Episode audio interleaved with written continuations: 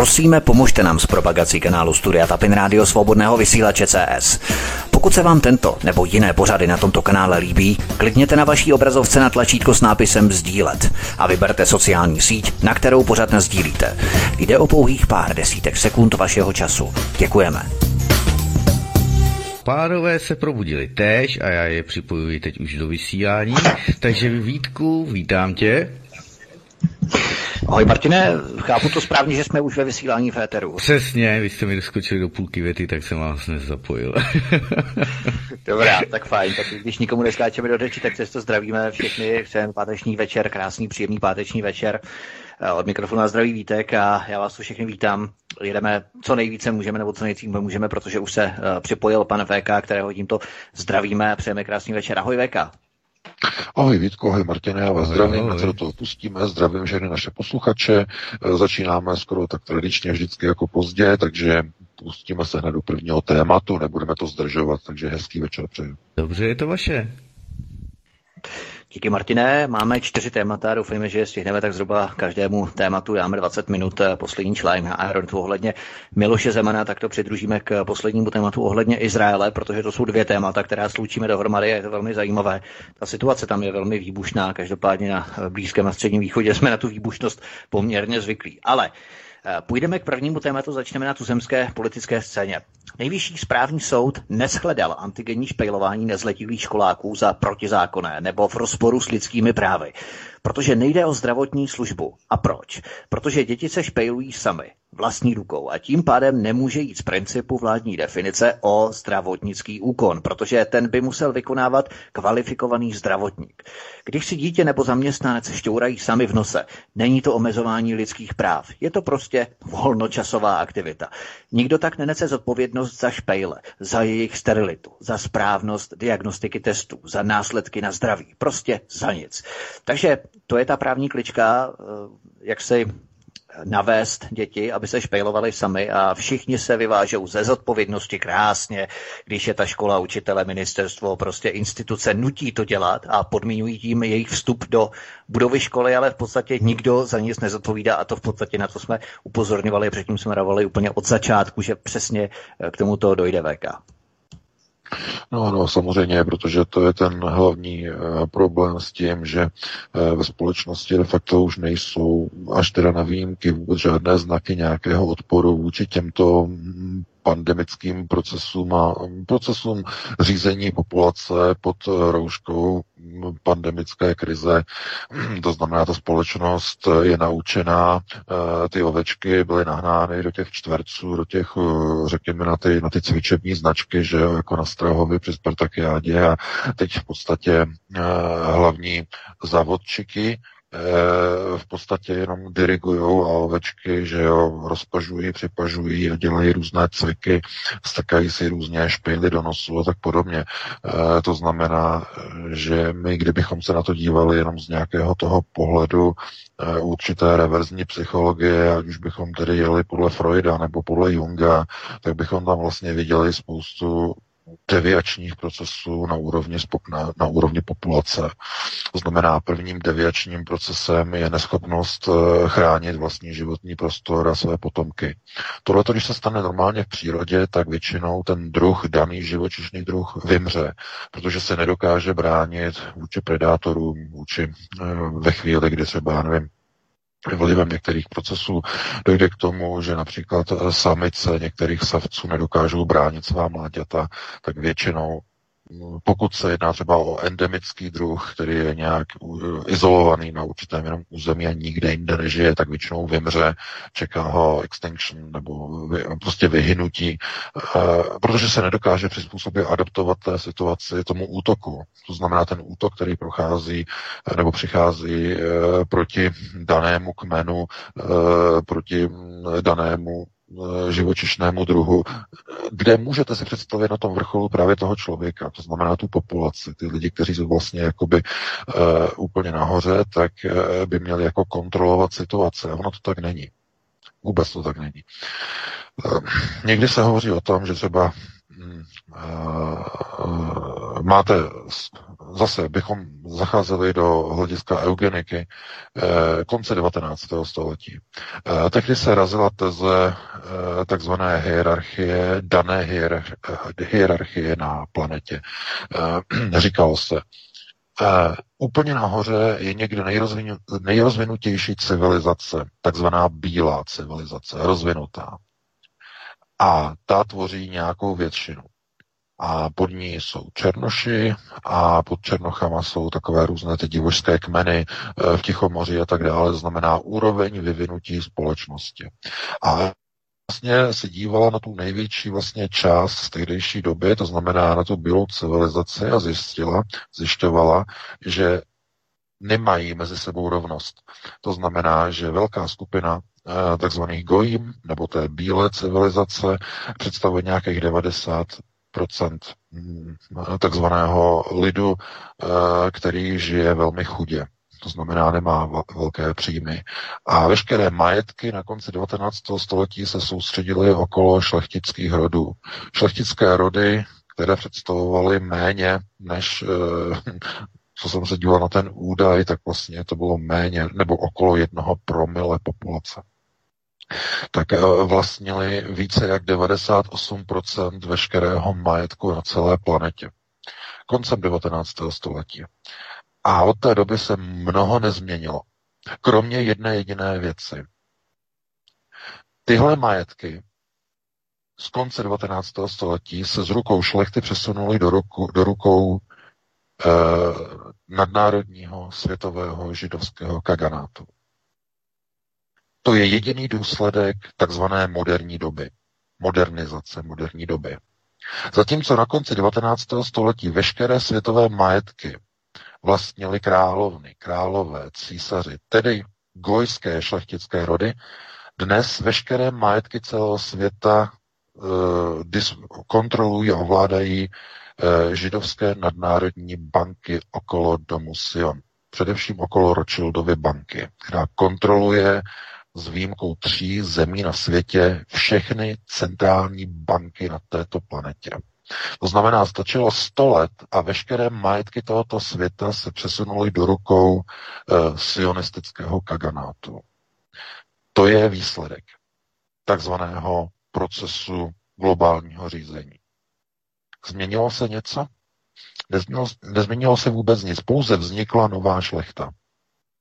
A tím dostáváte odpověď proč při hlasování o podpoře Izraele minulý rok v to bylo v létě nebo na konci léta v září, když poslanecká sněmovna v České republice v Praze Český Kneset, když hlasovali o podpoře Izraeli a odsouzení onoho bojkotu izraelských výrobků a produktů, to znamená, poslanecká sněmovna podpořila a e, jako Izrael, jakožto stát a jakožto tedy, e, že odsoudila e, všechny tady ty systémy bojkotu proti Izraeli, tak při tom hlasování to je právě to chucpe. Jenom jeden jediný poslanec hlasoval proti. A kdo to byl? Ano, Karel Schwarzenberg. Bývalý, nebo můžeme říkat stále současný, ale vzhledem k tomu, že šlechta byla zrušena, tak můžeme říkat bývalý šlechtic. Protože jenom on pochopil, k čemu došlo za těch sto let. Od konce 19. století. Veškeré majetky se od nich od šlechticů, jako byli Schwarzenbergové, jako byli Lichtensteinové, jako byli všichni další, se přesunuli do rukou sionistů, bankovních domů, což je nová, moderní, současná šlechta. Bankéři. Nevidíte je, necítíte je, ale jsou všude. Když dostáváte výplatu, je zatím židovský bankéř. Když dlužíte, je zatím židovský věřitel. Když cokoliv dnes chcete si koupit, musíte vzít do ruky peníze, které vydává židovskými rodinami vlastněná centrální banka, jako ta česká. To znamená, že co se změnilo od konce 19. století? Ano, zmodernizovaly se procesy řízení. To znamená, tam, kde dříve se chodilo bubnovat, že jo, se zprávama, to znamená, když šlechtic chtěl vyhlásit nějaký výnos o daňové reformě, musel eh, dát několik krejcarů, krejcarů tolarů tady tomu, který vlastně vybubnovával všechny tady ty nové výnosy a chodili okolo měst a vybubnovávali výnosy, protože neexistovala žádná jiná komunikace, nebyly noviny, nebylo rádio, nebyla televize, to znamená, všechno se to muselo takzvaně vybubnovat. To už dneska není potřeba. Dneska je všechno elektronizované, to znamená dneska je všechno elektronicky. Televize, rádia, internet, mobilní telefony, to znamená eh, procesy řízení se zrychlily. Obrovsky. To, co dříve trvalo dva měsíce, uvést do provozu, to znamená vyhlášky, všechno to muselo vybubnovat na vesnicích, na návsích, že jo, přišel e, bubeník a vybubnoval novou vyhlášku, tak e, dneska je to okamžitě, je to instantní, protože vy si to zjistíte na tom mobilu, kde vám to pípne, nebo večer v televizi vám to řekne e, zase ministr zahradnictví, jaké nové e, opatření bylo přijato, e, to včerejší se ruší a zavádí se zase nějaké nové na zítra. To znamená, ty procesy řízení se mohutným způsobem zrychlily. Ale co se nezměnilo, je to strukturování té společnosti, která je pořád stejně chudá, relativně k tomu, jak byla chudá na konci toho 19. století. To znamená, eh, dneska někdo řekne, my máme toto, my to porovnáme. A my máme přece daleko víc, než máme před stolety. My máme přece ten byt, že jo, my tam máme to auto, my tam máme tohleto, ale eh, to je pouze jakoby ta eh, stránka jedné účetní bilance. A potom eh, se zeptáte eh, těch lidí, eh, nakolik oni mají čas třeba na svou rodinu zjistíte, že nemají vůbec žádný čas, protože oni jsou otroci ve svém, ve svém vlastním zaměstnání. A ta žena na, na konci 19. století byla doma, starala se o děti a muž, jakkoliv to může znít jako chucpe, tak na konci 19. století si vydělal i v té době, bychom řekli nerozvinuté, daleko více peněz, že ta žena mohla být doma. Kolik dneska to může říct žen? Dneska jsou v horší situaci. Dneska musí pracovat i ta žena, aby utáhli ten byt, který jim nepatří, ten dům, který jim nepatří, mají ho na hypo na 30 let, mus, aby mohli to auto zaplatit, aby mohli ty půjčky zaplatit, to znamená, jsou v otrockém postavení, což na konci 19. století ty rodiny nebyly. A to už bylo dávno po zrušení nevolnictví, po reformaci. To znamená, že pozor, eh, to, co dělají gojím, největší chybu, že zaměňují pokrok za modernizaci. Tohle to opravdu dělají i velice vzdělaní lidé. Zaměňování pokroku za modernizaci. To, že něco je moderní, není pokrok. Pozor. A opravdu tohleto zjistíte i u vysokoškolských profesorů, že nejsou schopni chápat pokrok a modernizaci.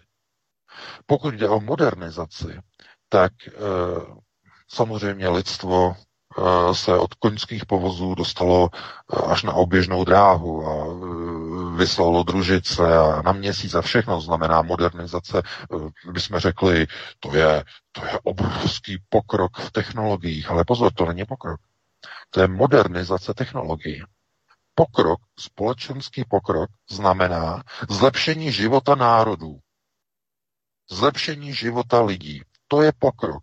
Pokrok je když jste neměli zdravotnictví a když vám bylo špatně nebo tohle to jste potřebovali, tak e, vás nikdo neošetřil, protože jste neměli na to peníze. No a se zavedením třeba zdravotního pojištění nebo státem placeného zdravotního obstarávání, najednou jste to měli zdarma, měli jste na to nárok. Tak ano, to je pokrok. To je progrese, protože se zlepšily životní podmínky pro život daného člověka. Ale nikoli v to, jestli něco píšete na papír, anebo máte v ruce mobilní telefon. To není pokrok, to je modernizace. A to, co dělají eh, samozřejmě chazarští, to, co dělají všechny ty nadnárodní globalistické korporace, tak je snaha o ten kalech, to znamená o ten podvod na gojím v tom, aby si mysleli, že modernizace rovná se pokrok. Že tím, když budete mít více mobilních telefonů, tak jste pokrokovější. Ne, vy jste stále stejně zotročení. Pouze máte více moderních věcí, ale máte, čeho máte méně? Kontrolní otázka. Ano, máte méně svobody. Nemáte osobní svobodu, nemáte lidská práva, ořezávají vám občanská práva, nemůžete se scházet, nemůžete se schromažďovat, Uh, musíte, uh, nemůžete někam na pivo, když nemáte test, když nemáte očkování, když nemáte glide, uh, nebo nějaký, prostě nějaký, někde nějaké potvrzení o něčem, nedostanete se, omezujete, omezují vám občanská práva. Děti, vaše děti nesmí chodit do školy, pokud si nebudou strkat špejly do nosu a ten rodič je tak tupej, že není schopný si to dítě ochránit. Takže vy máte ten iPhone, vy máte ten Android, vy máte to nové moderní auto, i na ty baterky třeba na krásně. Vy máte ten dům, ten 2 plus KK za 14,5 milionu na úrok, že ho budete platit 30 let. Vy máte, ale co už nemáte, je svoboda. Protože nemáte čas na rodinu. Musíte chodit od nevidím do nevidím do té práce. Což jste nemuseli na konci 19. století. Ta žena mohla být s těmi dětmi doma. Dneska už ne po sto letech. I ty ženy musí od nevidím do nevidím. A pracují za kolik? No jenom za tolik, aby se nějak přežilo, aby se poplatilo to, co se má poplatit. A co dostanete uh, odměnou za, za, za, tu, za tu celou životní dřinu? A, no, tak uh, možná ani ten důchod, že už potom nebude za nějakých 20, 30, 40 let. Takže uh, co se zlepšilo od toho konce 19. století? No, prakticky vůbec nic. Protože se jenom zmodernizovalo. Všude se jenom modernizuje, ale pokrok, pokroku bylo málo za těch 100 let. A co se povedlo, že ženy dostaly volební právo. To je jeden pokrok. E, že se zlepšila dostupnost zdravotní péče.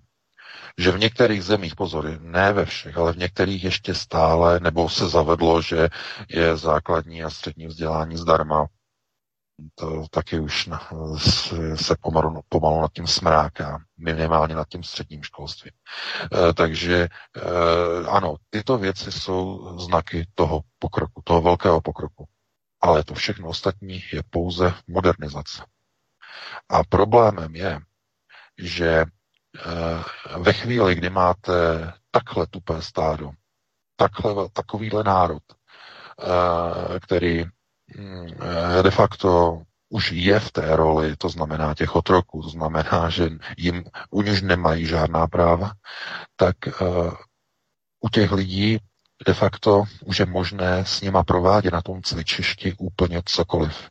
A ti lidé se proti tomu nevzepřou. Nevzepřou se. Nedostanete tě, ty lidi ani do těch demonstrací na těch náměstích. Nepřijdou tam. Protože si na to zvykají. Na ten teror, na ten režim. Protože když máte civilizaci, která není schopná si prosadit jakékoliv pokroky, tak eh, a je jenom opravdu odsouzená k modernizaci na technologických úrovních, tak jediné, co vznikne, je modernizované otroctví. Už to není jako ve starověku, ale modernizované otroctví.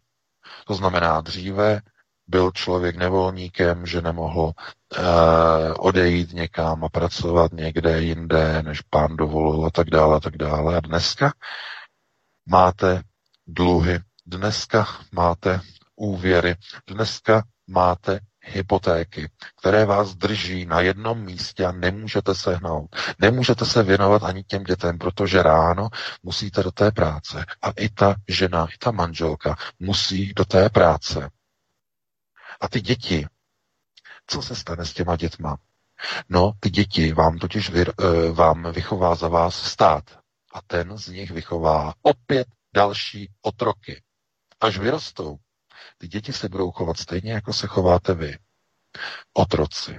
To znamená vydělat peníze, eh, poplatit to, co se má, chodit z práce do práce až do smrti, nebo když se zadaří, tak nějaký ten důchod, kde potom budete pár let a eh, většinu peněz, eh, které dostanete z důchodu, tak obratem ruky vyklopíte nemocnicím a klinikám za své léčení a za příplatky na, na různé léky. Jak nám píšou do redakce, celý život jsem pracovala a teď jsem se dostala do důchodu a většinu peněz teď dávám za doktory a za léky. Takový důchod jsem si nepředstavoval. No a to je přesně to, o čem já hovořím. To znamená, co to je za život? Celý život. Od nevidím do nevidím. Poplácet. Nemít svobodu. Nemít čas na děti. A potom v tom stáří ty peníze, které byste si jakoby měli užít na nějaký ten pěkný důchod, tak kvůli zničenému zdraví jste po doktorech a chodíte po doktorech. A vaše děti jsou vychovány úplně stejně. Stát se postaral. To znamená, eh, ve společnosti, kde nefunguje první kruh rodiny, neexistuje budoucnost pro národ. Proto můžeme tady hovořit, co se má dělat, to znamená nahoru dolů. Ale pokud nebude fungovat vnitřní kruh rodiny, pokud rodina nebude vychovávat děti, ne stát, rodina, tak národy zaniknou. Nejenom ten český, teď mluvím v obecné rovině, všechny národy zaniknou. Protože historie, hezatoria, tedy správně řečeno, je důkazem toho, že za sto let, a to bychom mohli udělat i delší časové pásmo pro porovnání, ale těch sto let je asi typických, e, příkladných. E, za sto let se pouze modernizovalo. Nedošlo k žádnému, kromě těch jmenovaných výjimek, co jsem říkal, nedošlo k žádným zásadním pokrokovým změnám. Pouze k modernizacím na technologické úrovni. Takže nemůžete očekávat, že věci za vás někdo vyřeší. Nějaký mesiáš. Ten začarovaný gordický úzel je v každém člověku. A ten gordický úzel tam vyrábí po každé stát, kterým, nebo kterému vy dáte k výchově své dítě, zatímco pracujete v práci, do které musíte chodit v otrockém postavení od nevidím do nevidím celý svůj život.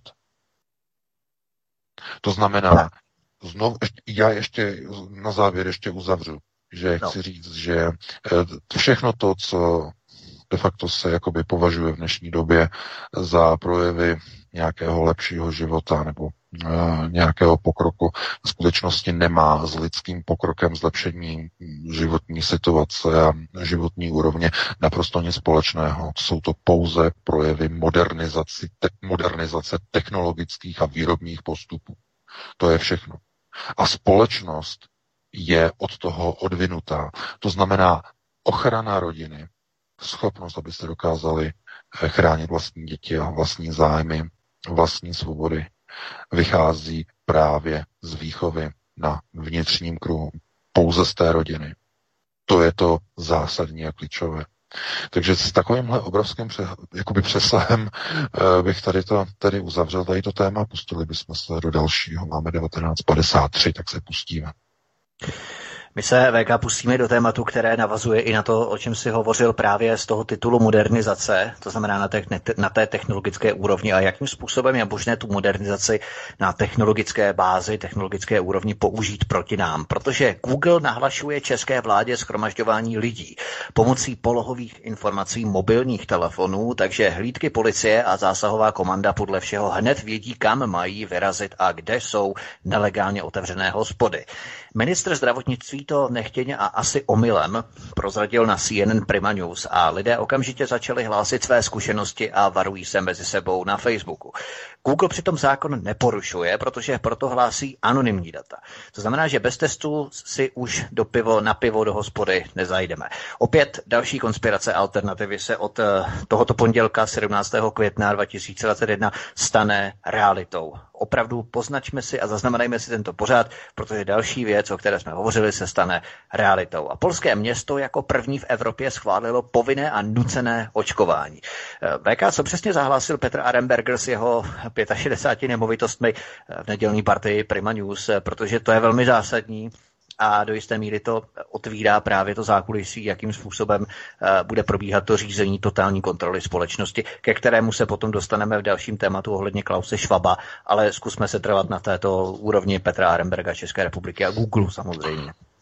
No, samozřejmě on řekl, že uh, jednotliví vlastně majitelé hospod, že nemají tedy pravomoce k tomu, aby mohli vyhazovat uh, hosty z hospody, ale že je nemají obsluhovat. To znamená, nemají obsluhovat, měli by de facto jakoby ignorovat. To je pouze jenom ukázka toho, jakým způsobem eh, de facto v té společnosti se testuje, jestli ty lidi je možné řídit na úrovni onoho pohybového ovlivňování, to znamená nastavování takzvaného e, sociálního kreditu ve společnosti, což je teda věc, která, jak víme, tak e, se zavádí hlavně zejména v Číně.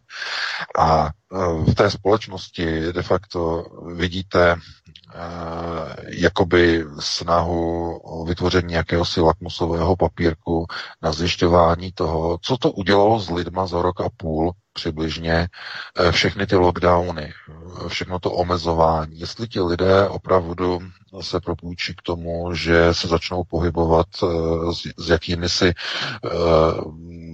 pasy covidovými pasy a budou ukazovat jednotlivým obchodníkům, že můžeme jít do vašeho obchodu, my tady máme očkování, máme tady testování, někdo to teď prostě bude kontrolovat a bude se na to dívat takovým způsobem, jako že je to velice náročné a tak dále a tak dále.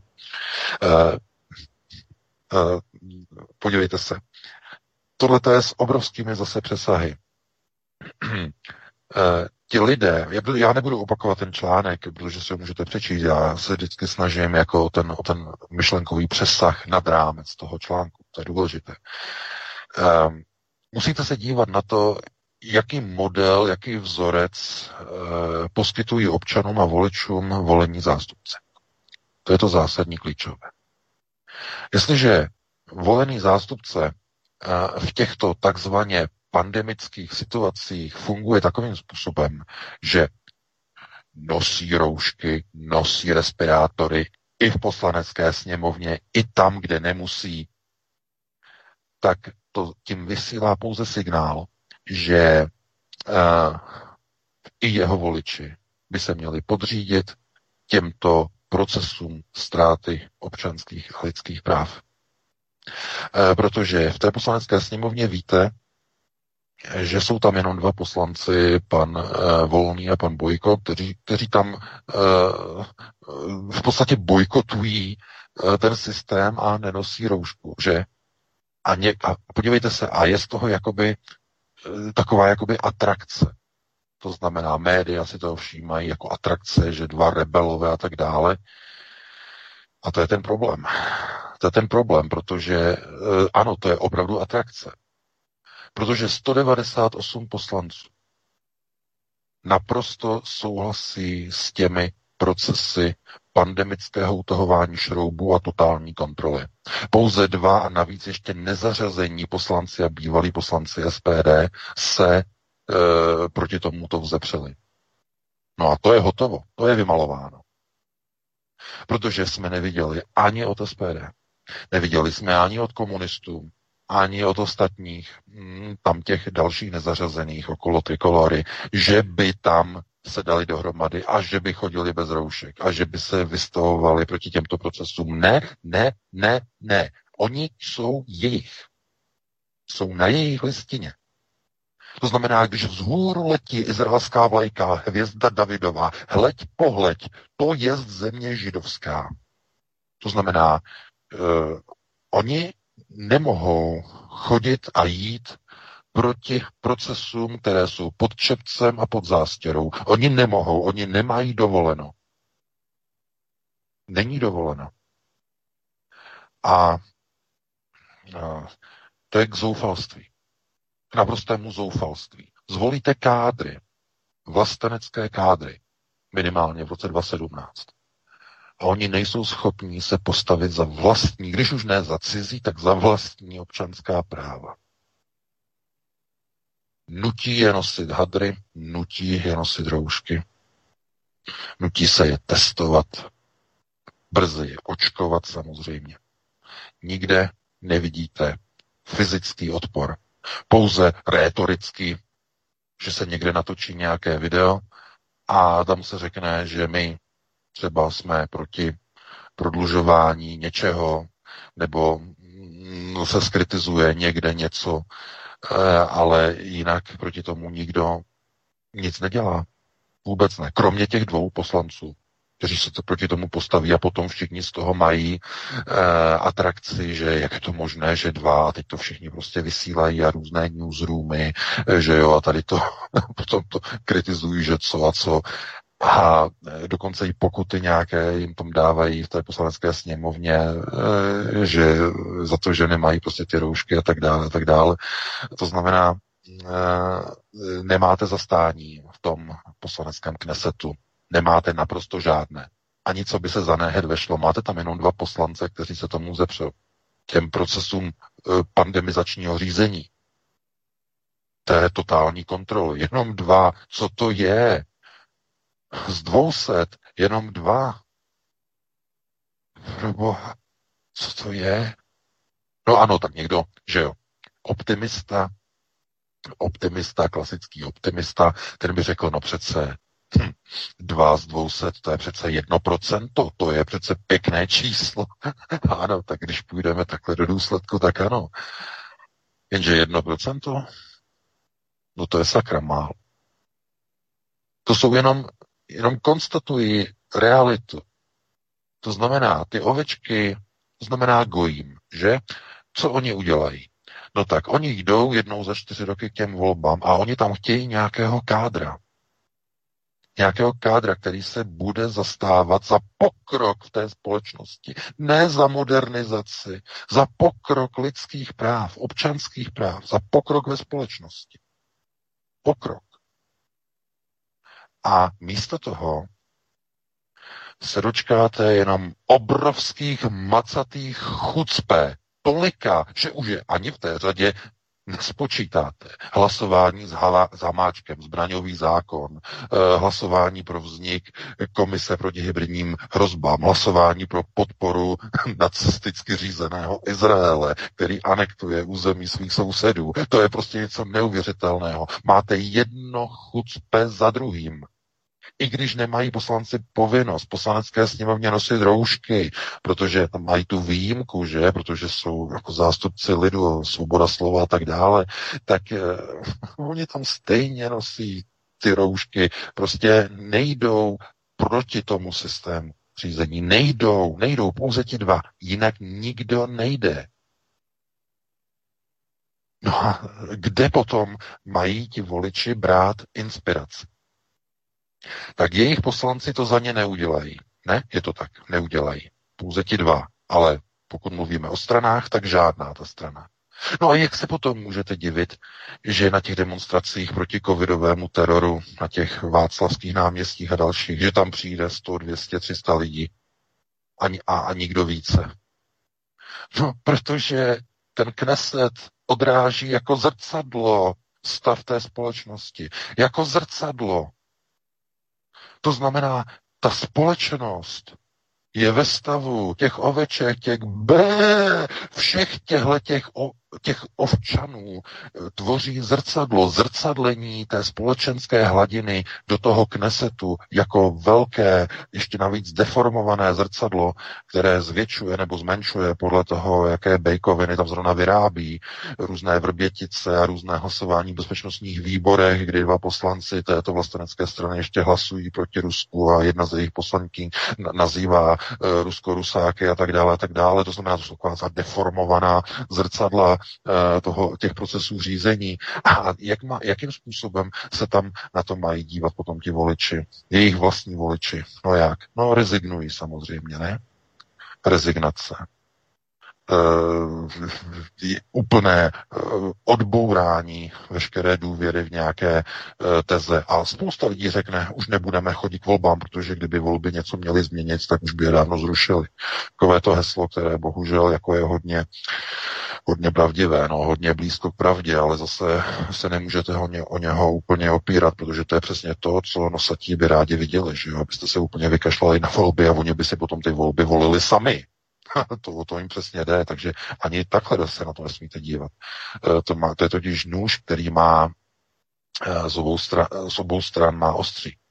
To není jednostranný nůž, to je, to je dýka, která má čepel uh, z obou stran. To znamená uh, pozor na tady, ty, na tady ty věci, jako že ne, úplně se na všechno vykašleme, protože to stejně nemá smysl. Ne, ne, ne, jsou strany, jsou strany, jsou partaje, uh, které by dokázaly dělat změny, ale v těch, v těch společenských nastaveních je to tak, že v nějaké chvíli ta ovečka už eh, nechce eh, ze svého ovčáka vlkodlaka, protože ten vlkodlak jí připadá příliš strašidelný. Už chce jenom nějakého zglajšaltovaného ovčáčka, pardon, tedy, ale myšleno jako eh, v tom, v tom zjemnělém smyslu, který nebude dělat moc velké vlny. To je přesně ono.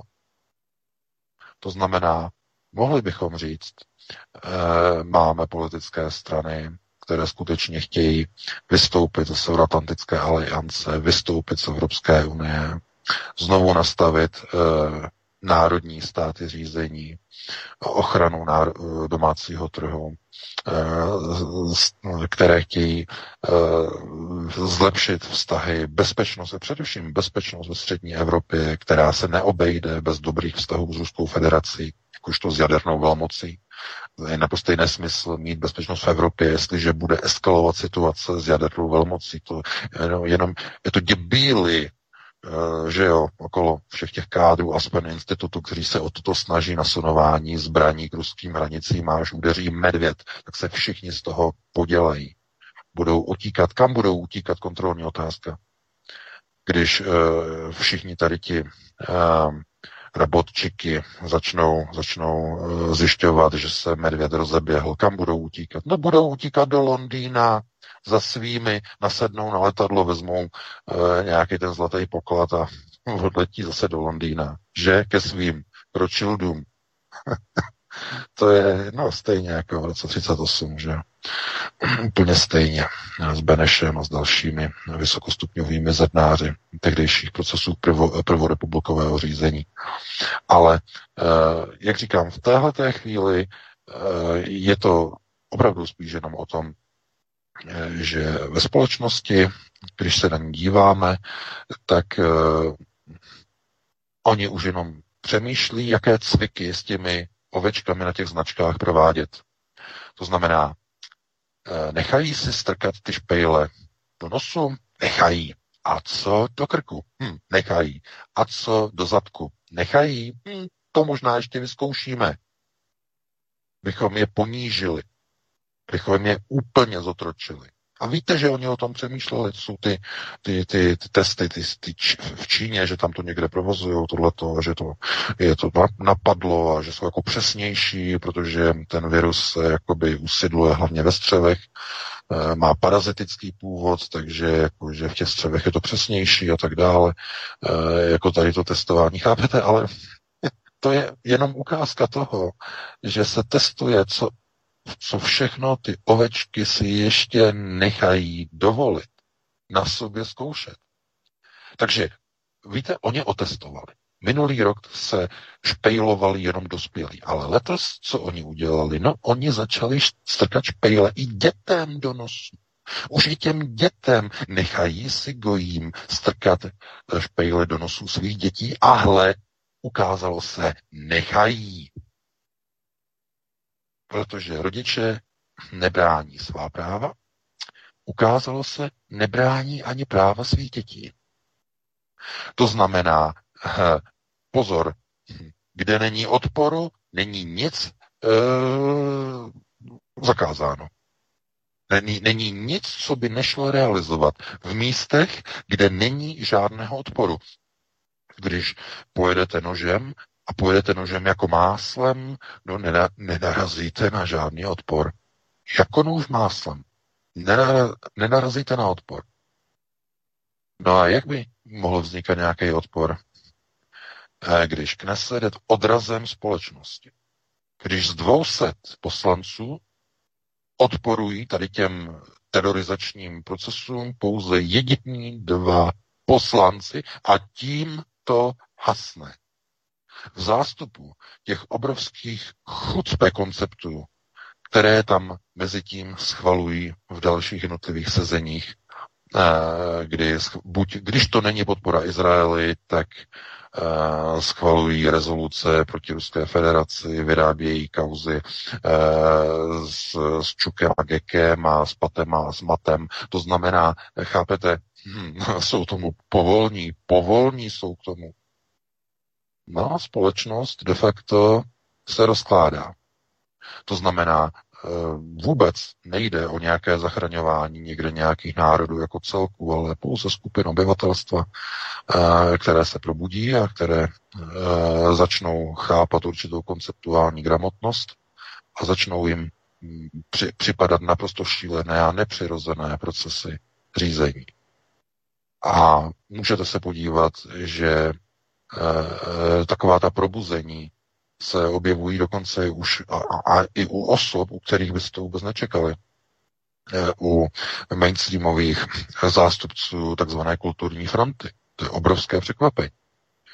Například u Janka Ledecké, který vystupuje a de facto tlumočí články, moje články a moje názory za Aeronetu.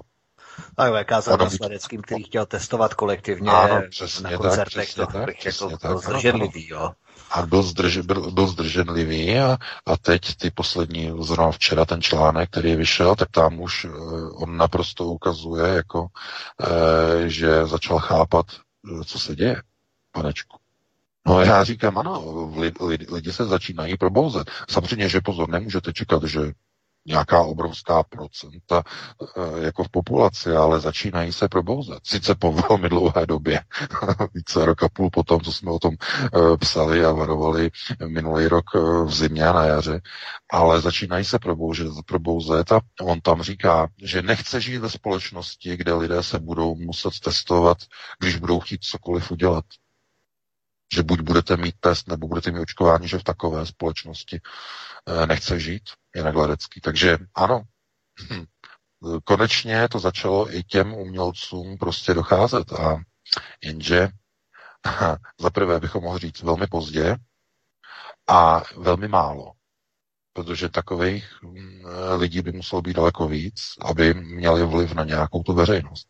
A uh, on jakože se prostě setkává s tím prostě kolik jeho fanoušků, že uh, ho nechápe, nebo hm, svědci covidovi, eh, že proti němu útočí, když jako fanoušci. Ano, samozřejmě, protože tak je to nastavené. Tak je to nastavené. Já jsem o tom hovořil minulý týden, nebo před 14 dny. Jsem říkal, že nepoznáte lidi, které jste znali. Nepoznáte je. Jakmile dojde řeč na covidové otázky, najednou je nepoznáváte ty lidi, jak jsou zpracovaný. To jsou vymyté mozky, to je brainwashing, opravdu. Po tom roce a půl oni jsou vymytí. A když jim začnete něco posunovat, eh, někde nějaké hrozby, že podívejte se, očkování způsobuje tyto a tyto věci a e, očkovaní lidé jsou, e, jsou kontaminováni a mohou nakazit neočkované lidi, že dostanou různé vyrážky, různé, různé pupínky a tak dále, tak dále. Zrovna jsme dostali do redakce od jednoho pána, který psal, abych e, mu na to nějakým způsobem odpověděl, tak já mu odpovídám tady tou cestou. Ano, samozřejmě to, co jste napsal, tak ano, to je přesně ono. To je s vysokou pravděpodobností přesně tak, jak, jak píšete. To znamená, e, e, že jo, masér, tohleto, má nějaké klienty a myslím, že tam psal, že měl klientku, která byla očkovaná, byla na masáži, že jo, tohleto a najednou on má pupinky, že jo má vyrážku tohleto a logicky naprosto žádné překvapení. Však o tom píšeme. To problém je v tom, že o tom, o čem píšeme na alternativě na Aeronetu, by měla psát mainstreamová média. To by neměla být naše úloha. O tom by měla informovat mainstreamová média, o tady těch vedlejších účincích, o, to, o tom riziku, že ty vakcíny vlastně v podstatě nezajišťují imunitu, ale pouze rezistenci. To znamená, ti lidé jsou nakažliví, nemohou onemocnět, neublíží jim ten virus, ale jsou vironosiči, šíří ten virus. Takže když, si, když někdo přijde do blízkosti, tak e, může, když je to žena, může potratit dítě, e, může e, u ní nastat velmi bolestivá menstruace, anebo přichází prostě různé vyrážky, různé kožní problémy a tak dále u těch neočkovaných lidí. Takže ano, samozřejmě. No ale v té společnosti tohleto Eh, ví jenom to procento lidí, které se takzvaně probudí. To znamená, začnou si všímat, že něco nefunguje, něco je divně v té společnosti. Tomu se říká probuzení. Někdo tomu říká uh, jako ten heuréka, event, to znamená událost, že heuréka. Ale pozor, heuréka je e, při, spíš z toho technického, vědeckého hlediska, že zkoumáte e, nějaké zákonit, zákonitosti ve fyzice, e, v chemii, nějaký vzorec a najednou na to přijdete a zvoláte heuréka, přišel jsem na to. Ale to je, tohle je něco podobného, ale ne s tím exaltovaným výrazem, ale spíš s takovým tím vnuknutím sakra, to je divný. Tohle to nedává smysl. Proč tohle to se děje a tak dále, tak dále. Vždyť, když to bude pokračovat, my nebudeme mít žádná práva, nebudeme mít žádné svobody. Tohle to není normální. Já ty lidi nepoznávám. Najednou to lidem začne docházet, ale to procento těch lidí, kteří se takzvaně probudí, 20% v populaci, když to bude, bude to velké číslo. 20%. A e, jako to je číslo, které tak nějak se dá jako dedukovat e, od, řekněme, zkušeností z jiných zemí, třeba i v těch Spojených státech, dá se vlastně jako zjišťovat, že skutečně 20% Američanů, teď to byl ten průzkum, že opravdu věří těm údajům alternativy, o těch rizicích, o té nebezpečnosti vakcín a tak dále, 20%. 20% Američan. To znamená, tomu číslu okolo 20% můžeme věřit, že je univerzální. Různě se může v různých zemích lišit, ale 20% populace a víc to asi nebude. Což na jedné straně není tak úplně špatné číslo, na straně druhé to znamená, že drtivá většina eh, že jo, když to převedeme na číselnou soustavu, tak eh, jsou samozřejmě čtyři pětiny, že že čtyři pětiny lidí budou uh, věří, věří těmhle těm věcem. To znamená, o, řekněme, že se lidé musí vakcinovat, že vakcíny zachraňuje a tak dále. Čtyři pětiny jsou úplně vymité. Takže já bych to takhle uzavřel, tady to téma. Eh, no a eh, Vítku, dali bychom si krátkou přestávku, velice kratičkou, nějakých 6 minut a potom bychom se pustili do těch zbývajících dvou témat. Dobře, rozdělíme se to tak dvě a dvě témata, takže Martine, zahrajeme si písničky asi dvě nějaké kratší, aby to mělo tak 6 minutek a potom máme tady ještě dvě témata, tak bychom je stihli nějak. No to. dobře, dobře. tak bude jedna kratší a, a, a něco si k tomu dáme. Takže jdeme na to. Prosíme, pomožte nám s propagací kanálu Studia Tapin Rádio Svobodného vysílače CS. Pokud se vám tento nebo jiné pořady na tomto kanále líbí, klikněte na vaší obrazovce na tlačítko s nápisem Sdílet a vyberte sociální síť, na kterou pořád sdílíte. Jde o pouhých pár desítek sekund vašeho času. Děkujeme. Tak, tak, tak, to byly tedy slovenští jiné kafe, vzpomínky na budoucnost, ale také UDG, ústečtí, tedy zločin a trest, pánové, jsme zpět. Ano, já jsem tady, zdravím. Ano, ano. Výborně, výborně, je to opět vaše. Klaus Schwab jako šéf Světového ekonomického fóra známý už eh, pardon, eh, eh, oznámil už v roce 2016 implantování podkožních neurálních mozkových čipů, které umožní trvalé připojení člověka do komunikační sítě. Součástí permanentních lockdownů, covidových pasů a sociálních kreditů bude postupné připojování populace do globální sítě. Zánik hotovosti je otázkou několika příštích let. Novou směnou jednotkou se stane digitální kredit. Jakmile dojde k propojení očkovacích, testovacích a bankovních databází, dochází. Bez covidového pasu už pivo v hospodě nekoupíte. Takže to je konečná. V podstatě člověk by se stal součástí globální databáze totální kontroly obyvatel. Co k tomu víc dodat? V podstatě navazujeme volně na ten tvůj první stup VK ohledně technologie v rámci pokroku, eh, jak si, co se slučuje a co vlastně vůbec nemá nic společného a že vlastně ta technologie je používaná proti nám eh, ve prospěch tedy pouze totální kontroly obyvatel. Ano, samozřejmě. Eh, koncept eh, v podstatě přechodu na takzvanou bezhotovostní společnost je jeden eh, z nejnebezpečnějších mechanismů ztráty občanských práv a svobod. Je to přímá linka k systému neofeudalismu, to znamená novodobého nevolnictví. Přímá linka, dokonce nejkratší zkratka. A mnoho lidí si stále nedokáže jakoby zhmotnit eh, nebo představit eh, tu důležitost té hotovosti, eh, protože mm, nikdy vlastně se nedostali do situace, kdyby museli nad tím vůbec přemýšlet, v čem vlastně ta hotovost je tak, tak zásadní, tak klíčová. A vy, když máte hotové peníze, tak nikdo vám nemůže kontrolovat, za co ty peníze utrácíte. Naprosto za nic. Nemůže kontrolovat vás život. To je, vy, když máte hotové peníze, tak vy si můžete rozhodnout, že si půjdete koupit eh, rohlík anebo Ferrari. Když to přeženu, jo, eh, v kontrastu. Vy se můžete svobodně rozhodnout. Ale v bezhotovostní společnosti je systém eh, bezhotovostního kreditu přímo navázaný na ten brutálně totalistický sociální kredit podle vzoru Číny. Protože v okamžiku, kdy nebude uh, existovat hotovost, bude pouze elektronický v databázích někde uložený uh, platební kredit, to znamená nějaká digitální měna, digitální kredit, tak uh, v tom okamžiku ten správce a teď to může být kdo? To je stát, vláda, úřad, ministerstvo, dozorový orgán, kdokoliv. Vám může ty prostředky buď úplně zmrazit, omezit, ale to není to největší, ta největší hrozba. Ne, ne, ne. To je někde jinde. Nějaký právě tento zmíněný orgán může říct, za co a k čemu a pouze můžete ty kredity použít, jestliže za podmínek, platí nebo neplatí následující XXXX podmínek. Příklad. Vy, když nebudete mít uh,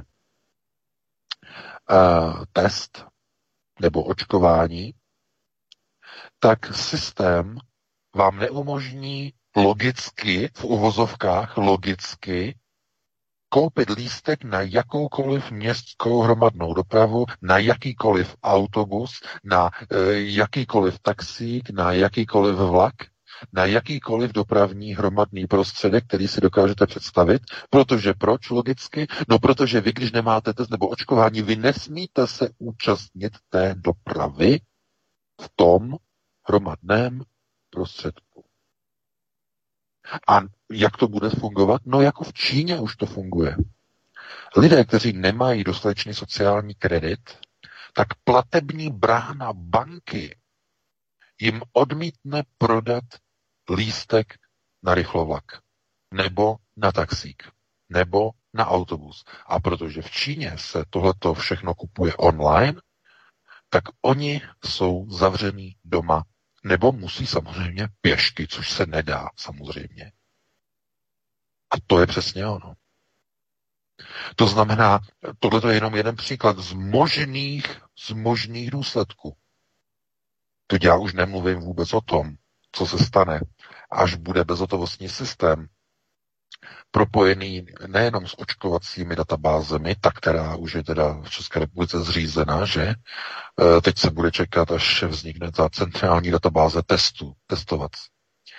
E, nejenom to, ale až dojde k propojení e, ještě s jednou databází, elektronickou databází zdravotních záznamů obyvatelstva, takzvaný IZIP, nebo se to jmenuje už nějak jinak, teď nevím, ale to, máte to, máte to i v České republice v tom okamžiku. Jak to bude fungovat? No, jednoduše. Vy se léčíte s vysokým krevním tlakem, že e, od doktora berete léky, takže platební karta vám nedovolí kupovat naprosto jakýkoliv alkohol. Už si nekoupíte v životě do konce svého života žádné pivo. Žádný alkohol. Nekoupí, naprosto nic nekoupíte. Protože v té bezhotovostní společnosti vám to platební brána propojená na zdravotní databázi nikdy nedovolí. Budete žít v naprosté, v totální totalitě. Tohleto si lidé neuvědomují. Já pouze odhaluji některé eh, projekce, které jsou na cestě. A aby proti tomu, aby se nezrealizovala tato iterace, tak eh, musí přijít obrovský odpor veřejnosti a já ho nevidím. Já ho nevidím. Nikde, kam se podívám, ho nevidím. Já jsem viděl pouze Václava Klouze mladšího před rokem a půl, on měl tu iniciativu, že by se do České ústavy měla zanést klauzule o tom, že hotovost je občanským a lidským právem a nebylo to prosazeno, nebylo to schváleno. To se možná pamatujete, to byla ta iniciativa. Nedostalo se to tam. Ehm, tohleto by měli prosazovat všichni Eh, poslanci a všichni politici, kteří minimálně se zaštiťují nějakým vlastenectví nebo něčím, protože to je naprosto klíčové. Nesmí být jakýmkoliv způsobem hotovost omezována a dneska už je omezována. A víte, kde je omezována? Přímo na státních úřadech České republice kde odmítají od vás akceptovat hotovost. Přijdete na úřad, chcete něco vyřídit, třeba nevím, nějaký doklad, a oni řeknou, ne, ne, ne, ne, ne, hotovost nebereme, pouze platební kartu. Čímž porušují samozřejmě uh, zákon ČNB. Ale a, a, a kdo to řeší to někdo? Neřeší to nikdo, neřeší, protože by musela přijít nejprve nějaká stížnost, nějaká žaloba, někdo by to musel řešit. A eh, co by udělal uh, ten ústavní soud, ten, ten no, parodie na ústavní soud, že? Ten brněnský, že jo, ve štatu, to je, ne, jeden, to je opravdu, to je něco neuvěřitelného, co tam vyrábí za judikáty. Ale eh, ty se, ty se vás jako vůbec nezastanou, samozřejmě, vůbec ne. Lidi okolo Rycheckého, to je e, pámu s námi a zlý pryč. Ale e, to znamená, že kdo se o to zastane? Jakmile to není v ústavě, tak opravdu hrozí, že dojde k eliminaci e, té hotovosti a k nasunutí té bezhotovostní společnosti, protože pod mnoha záminkami, že jo. Řekne se, lidi to nechtějí, lidi to nepoužívají. Hned vyjedou statistiky bank a banky řeknou, v době koronavirové krize došlo k totálnímu snížení výběru hotovosti z bankomatů o teď řeknou několik desítek procent a tam a tam lidé přestávají platit hotovostí, všude jsou jenom terminály. Takže my co začnou dělat banky, dámy a pánové? Začnou snižovat počet výdejních bankomatů v republice. Začnou je odstraňovat. S tím, jak bude se snižovat používání hotovosti. A v nějaké chvíli se řekne, lidi už to nepoužívají, pojďme to zrušit. Takže uh, hotovost je alfa omega k zachování nějaké formy svobody. A pozor, a pozor, a velká věc. Ze včerejška. Určitě jste zaregistrovali, co ta, že ta Fräulein v Bruselu, eh, šéfka rozpočtového výboru Evropské komise. Víte, co navrhla? Povinně omezit hotovostní platby na celém území Evropské unie eh, na maximální limit, eh, myslím, že tam říkala 10 tisíc eur. To je ta, ta informace ze včerejška. Vidíte? Útok. Útok proti hotovosti, proti hotovostním platbám protože samozřejmě, co koupíte za 10 tisíc? No tak, eh, no ano, koupíte třeba ještě nějaké nějakém horším stavu, no ne v horším stavu, tak eh, třeba ojeté auto do 10 tisíc, to samozřejmě koupíte, nějaké, které má nalítáno přes 250 tisíc, 300 tisíc kilometrů, tak koupíte do desítky, ale to už je opravdu ten dolní limit, kdy opravdu Eh, je tam potom jenom otázka toho, kdy to z těch deseti tisíc padne třeba na pět. To je salámová metoda. Musíte si uvědomit, to je salámová metoda. Oni neřeknou, pojďme snížit limit na 2000 eur. Jo, to, to teď, to by, to by se ještě ozval křik, ale eh, oni dělají salámovou metodu. Samozřejmě. Oni řeknou, podívejte se, my to snížíme na 10 tisíc v boji proti uh, legalizaci výnosů stresné činnosti, že jo, někdo prodává drogy, tak je to proti těm, těm mafiánům a tak dále a tak dále.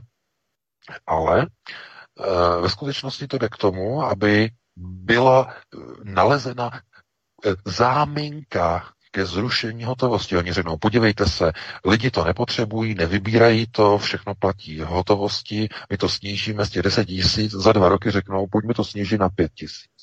A potom z těch 5 tisíc na 2 tisíce. A v nějaké chvíli řeknou, no my zjišťujeme, že už nikdo, nebo třeba jenom 2% lidí platí hotovosti v populaci, pojďme udělat úplně bezhotovostní společnost. A aby to těm lidem přisladili, tak řeknou, uh, uděláme program, daňový program, uh, o tom se uvažuje, zrovna jsem četl článek uh, ve Španělsku, že lidi, kteří budou platit bez hotovosti, by, by platili, zatím je to návrh, ale by platili nižší DPH eh, na zboží, na koncovém zboží. A teď o kolik procent, že? No a to už, pozor, dámy a pánové, to už, to opravdu už, to už je jiná liga. Protože ve chvíli, kdy lidi ušetří na tom, že platí kartou než hotovosti, tak najednou to se stane, to bude, to bude jízda. To, to vás musím varovat. Protože potom už to nebude o nějakém přesvědčení, že já jsem zastáncem svobody nebo e, tady těch práv a tak dále. Ne, ne, ne, ne, ne, ne, ne.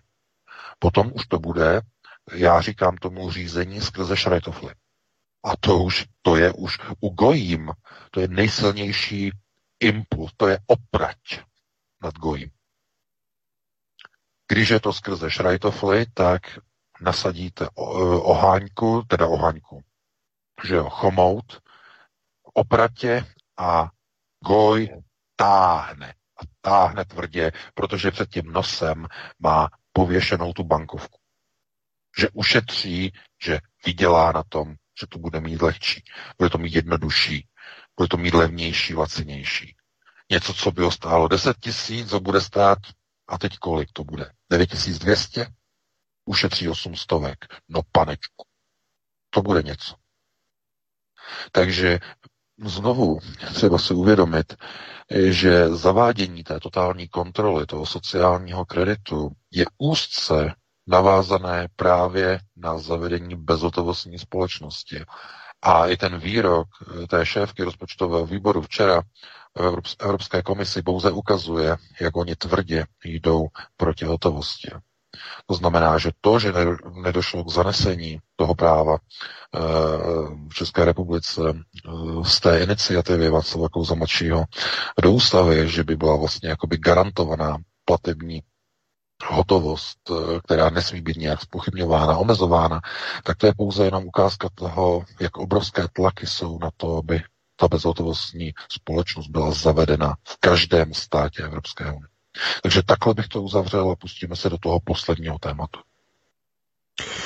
Izraelská armáda dostala rozkaz zaútočit na Al-Aqsa úmyslně, aby došlo k vyvolání válečného stavu a k odvrácení dalších předčasných voleb po čtvrtém neúspěšném pokusu Benjamina Netanyahu o sestavení vlády. Létající rakety, linčování Arabů i Židů a najednou ani slovo o předčasných volbách.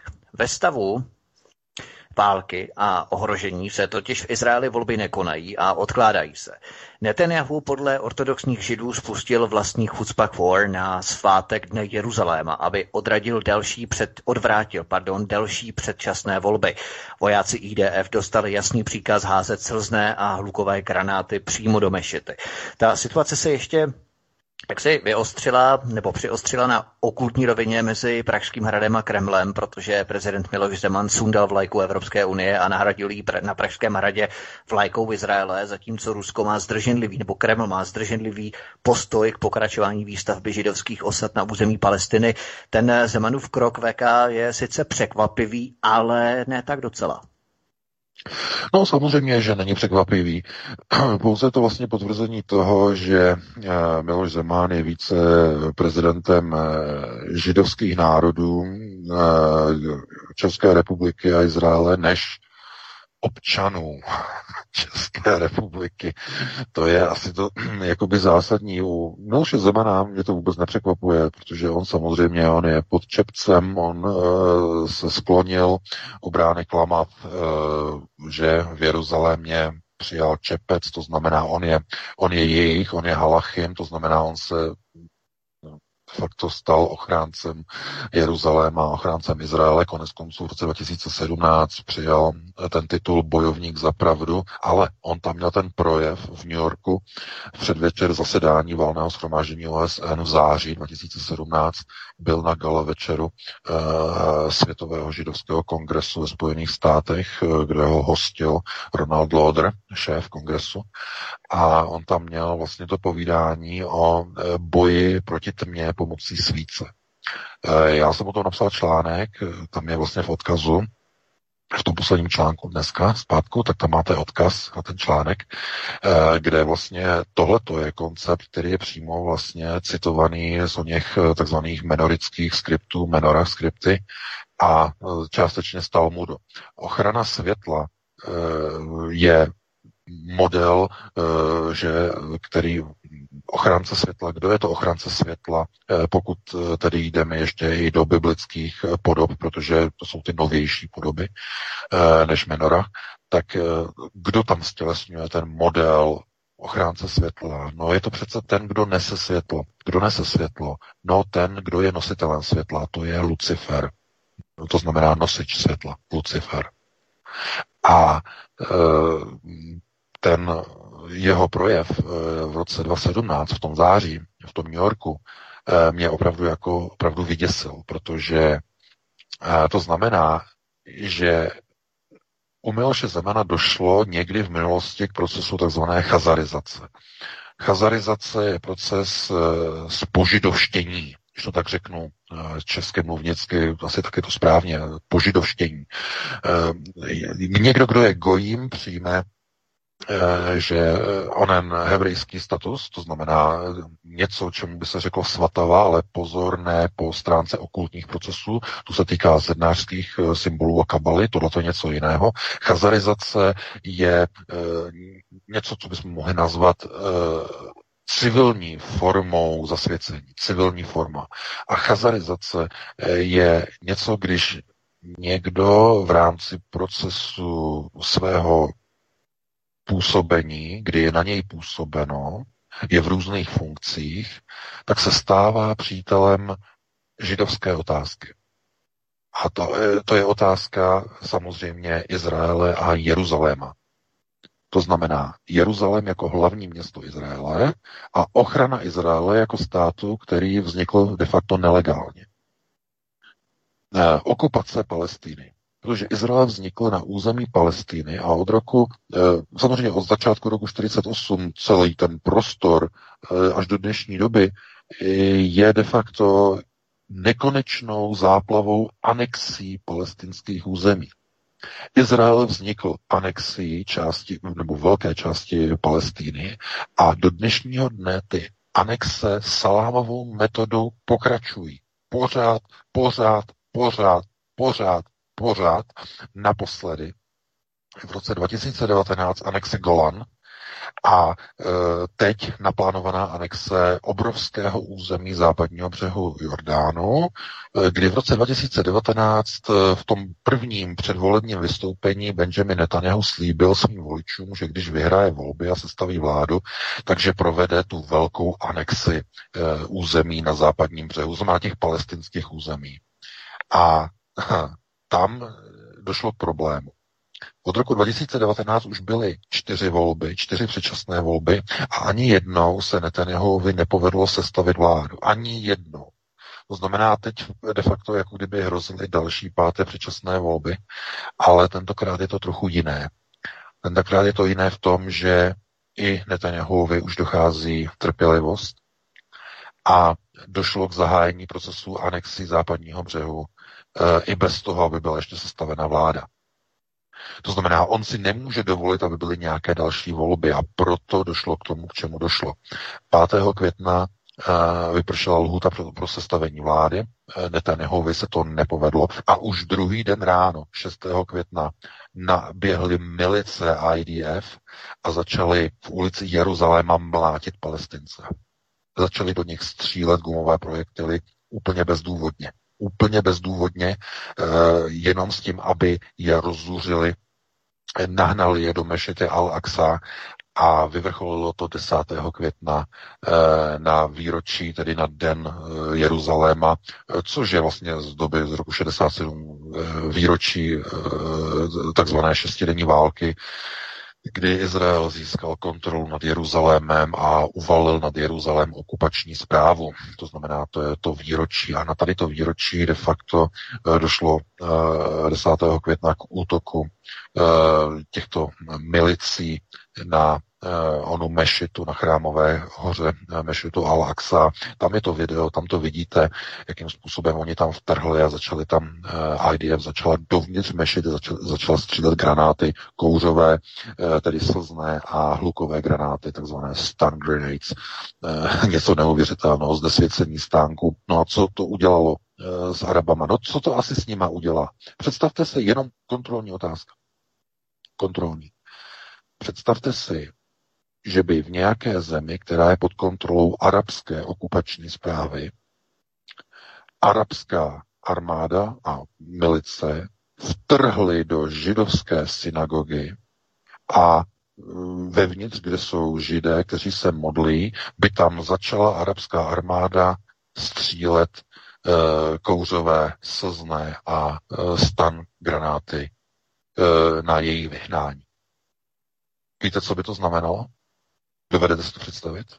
Okamžitě zasedání Rady bezpečnosti OSN, okamžitě by docházelo k vyhošťování velvyslanců toho daného arabského státu ze všech zemí, které si dovedete představit. Hned by se vyhošťovali velvyslanci, že takový teror je naprosto nepřijatelný, neakceptovatelný. Že? Okamžitě, kdyby to bylo v obráceném gardu. Jenže ve chvíli, kdy tyhle ty procesy provádí izraelská IDF, tak nejenom, že nedojde k žádnému vyhoštění izraelských velvyslanců a diplomatů. Ne, ne, ne. Naopak. Jistý prezident jisté země, která je povinována, dá příkaz ke stažení mm, zanedbatelné toaletní vlajky Evropské unie a vyvěsí nad Pražským hradem vlajku izraelskou, vlajku nacistického státu, který vznikl na základě anexí, okupace Stejně jako kdysi Německo si připojilo na dva zátahy celou republiku. Českou republiku. V té době, protože už to nebylo Československo. Nejprve v roce 38 Sudety a potom v roce 39 15. března i ten zbytek. A po více jak 80 letech prezident dané republiky vyjadřuje podporu zemi, která na tady tom způsobu sama vznikla na základě anexí svého souseda, Palestíny.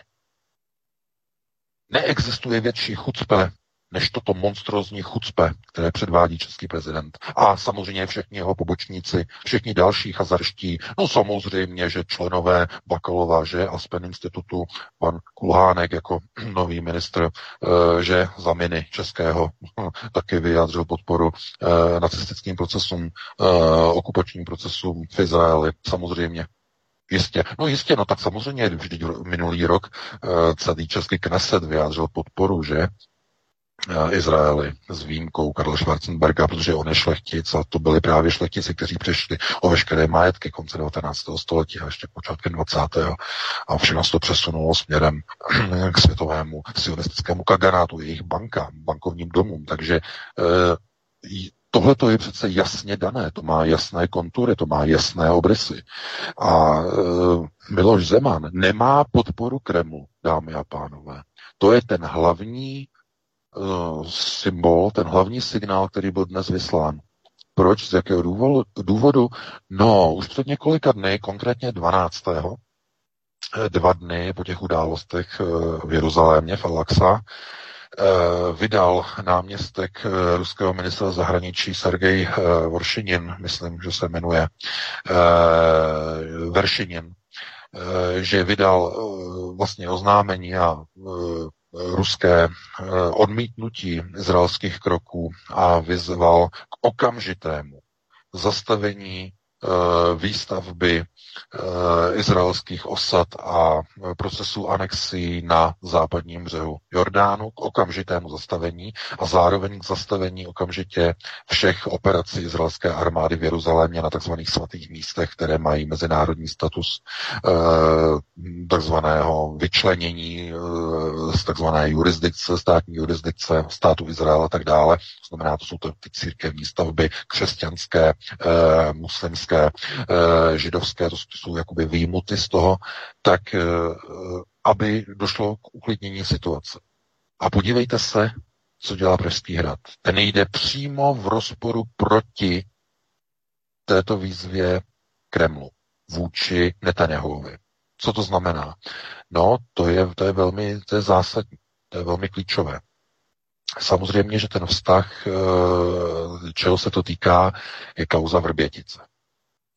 Kauza Vrbětice eh, totiž ukázala Moskvě, že Miloš Zeman už naprosto eh, ztratil veškeré kontrolní mechanismy na zahraniční politikou České republiky.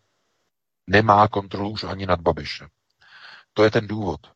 To je ten důvod. Kdyby totiž eh, měl Miloš Zeman kontrolní páky na Babišovu vládu, nikdy by ta tiskovka před těma třemi týdny v sobotu eh, Babiše Hamáčka o Vrběticích nikdy by neproběhla.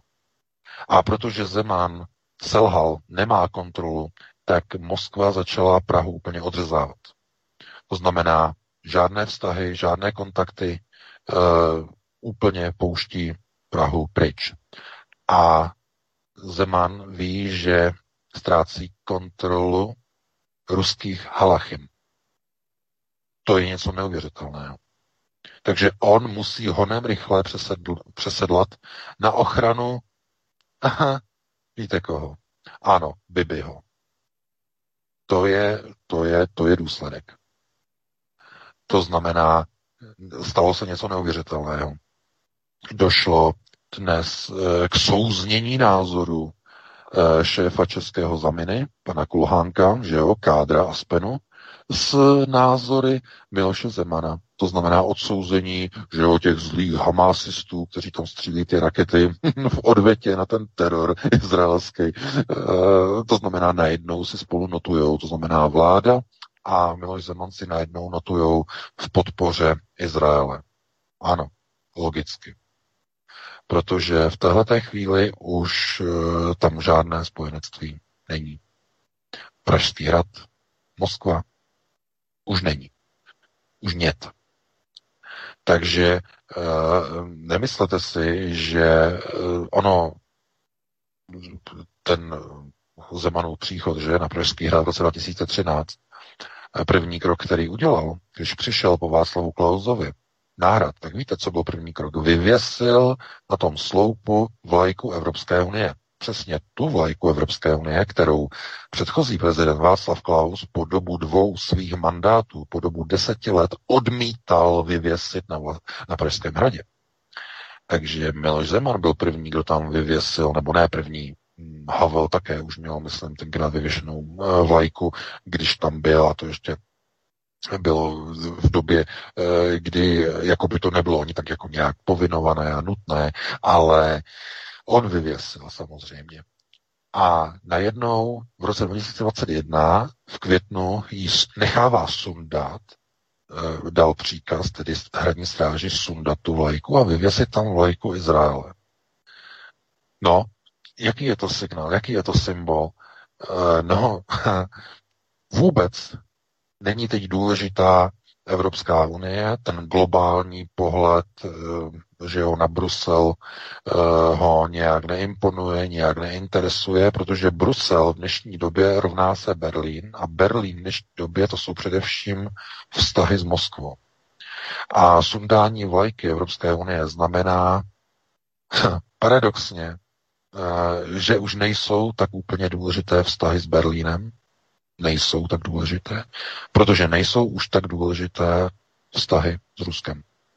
Teď jsou důležité pro Miloše Zemana uh, ty nejužší, nejtěsnější vztahy s Jeruzalémem a s Bibim a respektive ochrana Jeruzaléma na té okultní rovině.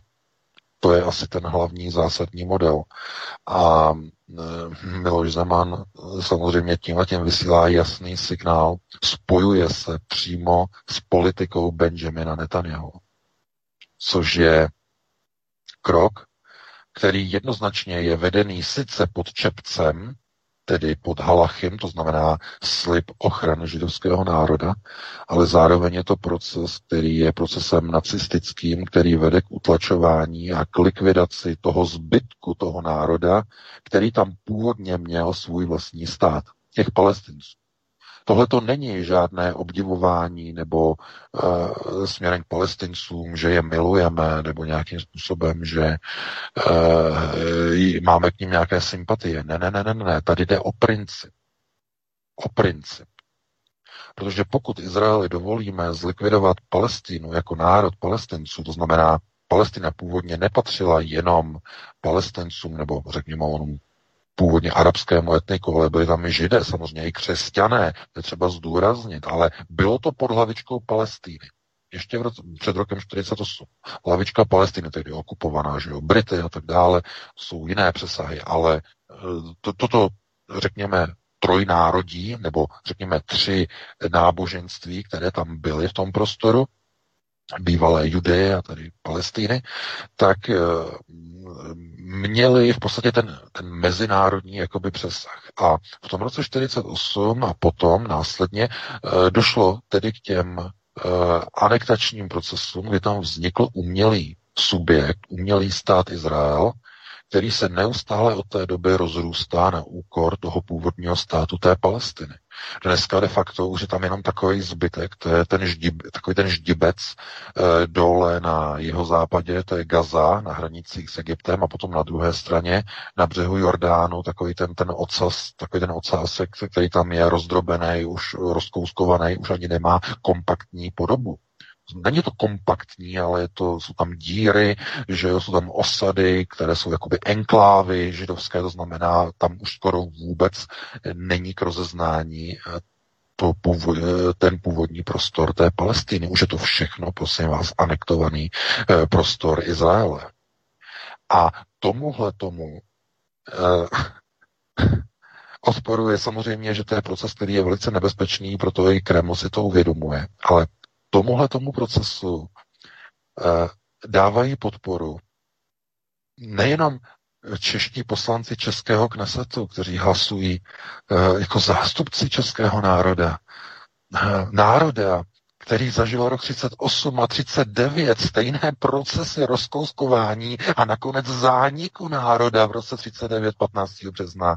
Ten samý kneset najednou tyhle ty procesy, které dělalo tehdy eh, Hitlerovo Německo ve vztahu eh, k Československu, tak tyhle ty procesy teď podporují čeští poslanci v čele i s prezidentem na hradě. a podporují tyto procesy Netanyahuovy vlády. To je něco neuvěřitelného. Kdyby to byla jakákoliv jiná země, která nikdy nezažila anexe svého území, tak bychom to mohli nazvat naivi, naivitou nebo historickou neskušeností z procesy anexí vlastního území, cizím nepřítelem a tak dále. Mohli bychom to takhle nazvat. Ale tohle to je největší chucpe, protože neuběhlo nebo uběhlo teprve 80 let od Mnichova od těch o, rok 38, 39, no je to víc, 80 let a ví, e, více než a uběhlo a podívejte se na to, e, najednou ta společnost dělá ty samé kroky, akorát, že ne přímo ve vztahu k palestincům, ale podporuje stát, který takto vznikl a který takto uh, anektuje území bývalého suverénního svrchovaného státu, ze kterého dneska zbývá torzo roztrhané, otrhané, oškubané torzo. Jak si může jakýkoliv český politik národa, národa, který zažil Měchov 38, národa, který prožil 15. březen 39, jak si může jakýkoliv politik jako dobytek dovolit podporovat Izrael, který se takhle chová k vlastnímu eh, eh, partnerovi nebo k vlastnímu eh, sousedovi na jehož území mimochodem ten stát v první řadě vzniknul. Jak si to může někdo dovolit? Jak si může 199 poslanců dovolit zvednout ruku pro podporu Izraele s výjimkou jednoho šlechtice, který ví, co se, co se děje a co se stalo, ale jak je to možné? Kde kde je ta konceptuální gramotnost u těch uh, rádoby vlasteneckých poslanců? Kde se tam nachází? Nikde tam není. Nikde tam není. Pouze když začne Izrael volat o pomoc, okamžitě se prezident jisté země okamžitě aktivuje, sundavá tu méně důležitou vlajku, že kdyby sundal tu českou, no to by bylo oheň na střeše, tak aspoň, že nespletli z těch dvou stožárů ten stožár, že, že aspoň tu evropskou sundali a hned tam letí vlajka Izraele na symbol podpory. Víte, to je asi stejné, jako kdyby v roce 38 na podporu německých uh, územních požadavků na Československo vyjádřila podporu nějaká země v Evropě a na podporu uh, německých nároků by na znamení eh, jednoty s Berlínem vytáhla na svém sídle své vlády nebo svého prezidentského úřadu nacistickou vlajku zákonním křížem. Sundal by vlajku třeba nějaké jiné země a vytáhla by tam nacistický prapor, že ta země souhlasí s tím, aby Německo uplatnilo své územní nároky. Takže e, tohleto si musíme e, vlastně uvědomit, že národ nemá zástupců v Českém kresetu, které by až na nějaké ty výjimky, ty jmenované, Eh, ty dva třeba v jednom tom procentu z těch dvouset, nemáme eh, zástupce, kteří by hájili opravdu ty skutečné, skutečné české vlastenecké národní zájmy. Protože když dojde na lámaní chleba, na to skutečné lámání chleba, tak na prvním místě je pro ty poslance Izrael. Až teprve na dalším místě někde ten český národ. Takže takhle, abych to ukončil, máme 21.02, dáme si e, nějakou přestávku a potom bychom se pustili do telefonických dotazů. My vás jenom poprosíme, milí posluchači, abyste zájmu ostatních eh, z ohledu plnosti zkrátili nebo pokusili se zestručnit vaše otázky a v případě, pokud budete chtít zavolat znovu, tak neučinit, protože potřebujeme, aby se na vás dostalo co nejvíce, nebo co nejvíce z vás by se mohlo dovolat, protože vždycky tady máme několik desítek zmeškaných hovorů, na které se nedostalo, takže potřebujeme, aby se na vás dostalo co nejvíce.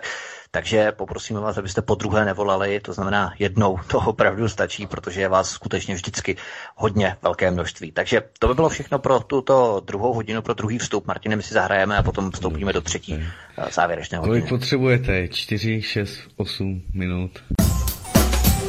Prosíme, pomožte nám s propagací kanálu Studia Tapin Rádio Svobodného vysílače CS. Pokud se vám tento nebo jiné pořady na tomto kanále líbí, klikněte na vaší obrazovce na tlačítko s nápisem Sdílet a vyberte sociální síť, na kterou pořád sdílíte. Jde o pouhých pár desítek sekund vašeho času. Děkujeme.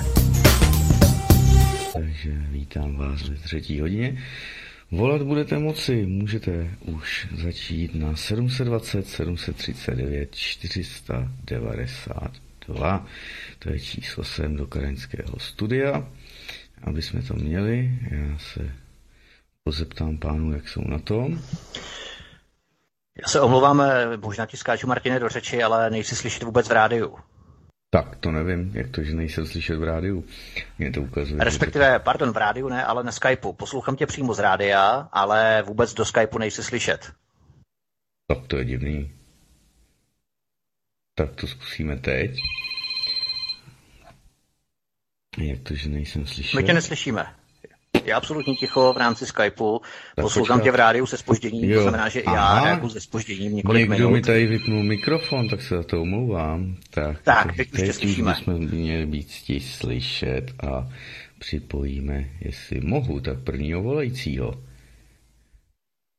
Eh, zkusíme, zkusíme jestli tady je ještě VK, protože to nevím. Já tady, já tady čekám trpělivě. No, dobře, dobře, dobře, dobře. dobře. Skvěle, skvěle. tak všechno funguje, můžeme. Jdeme na to. Svobodný vysílač, hezký večer. Eh, dobrý večer, slyšíme se? Ano, ano. Eh, tady Děk, mám takový dotaz na pana VK, už můžu rovnou, jo? Ano, už jste ve vysílání. Mm, prosím vás, pane Vejka, teďka se jedná o to, že v poslední době mluvíme hodně o tom, že ti očkovaní lidé se stávají v podstatě eh, pochodujícími továrnami na výrobu těch spike proteinů a dělají samozřejmě ty modřiny a opary a nevím co všechno potraty. Jaká by byla podle vás vhodná ochrana proti tomu, jestli vůbec existuje? A on je to paradox. My jsme se vlastně snažili nenosit žádnou ochranu a zbavovat se toho té ochrany kvůli koronaviru a teď nakonec, aby jsme si dobrovolně dávali nějakou ochranu kvůli těm spike proteinům. Takže ta otázka směřuje k tomu, jestli nějaká ochrana existuje, jako jestli to má smysl nebo ne, protože ten koronavirus má průměr nějakých asi těch 100 nanometrů a ty spike proteiny jsou podstatně menší. Děkuju, zdravím všechny a jdu poslouchat. Dobře, dobře, děkujeme. No, děkuji No ano, samozřejmě, tak jako ochrana proti tomu, jak se chránit. Ano, existuje ochrana. Biohazard oblek s dýchacím přístrojem. To je jediná ochrana. Protože ti lidé jsou virulentní nejenom aerobně, ale i no, z povrchu, to znamená z povrchu kůže. Když se dotknete toho člověka, který je očkovaný, okamžitě jste nakažený. Od ruky. Protože uh, ty viry vycházejí z těla nejenom dechem, ale i potem. To znamená, znovu, to, je, to jsou ty příklady toho, kdy uh, v té studijní zprávě Pfizeru, to je ten článek minulý týden, nebo předminulý, kde varuje Pfizer, že všichni členové nebo všichni účastníci testovacích studií a klinických studií vakcíny Comirnaty 500 eh, nebo Comirnaty 500, eh, tak eh, že mají hlásit, když přijdou do kontaktu s neočkovanými osobami, v případě, že s nima mluví ve stejném prostoru, nebo, se jich, nebo fyzický physical contact, nebo fyzický, fyzický kontakt, mají to nahlásit. To znamená, že Pfizer ví o tom, že jeho vakcína u očkovaných lidí e, vytváří virulentní nosiče, e, kteří šíří nejenom dechem určité spike proteiny a řekněme virové částice, ale i v potu, v kůži. To znamená, že jak se tomu bránit? No, jedině to je tohleto, když dělá nějaká látka nebo nějaký virus, že je nakažlivý eh, aerobně a i vlastně z povrchu, takzvaně eh, surface, na povrchu kůže, tak eh, to je virus, který patří do, takové, do kategorie virů skupiny ochrany v laboratořích BSL-3.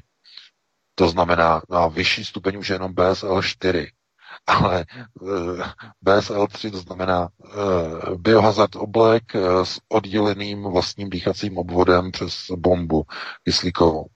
To je jediná ochrana. A to samozřejmě nikdo asi nosit nebude.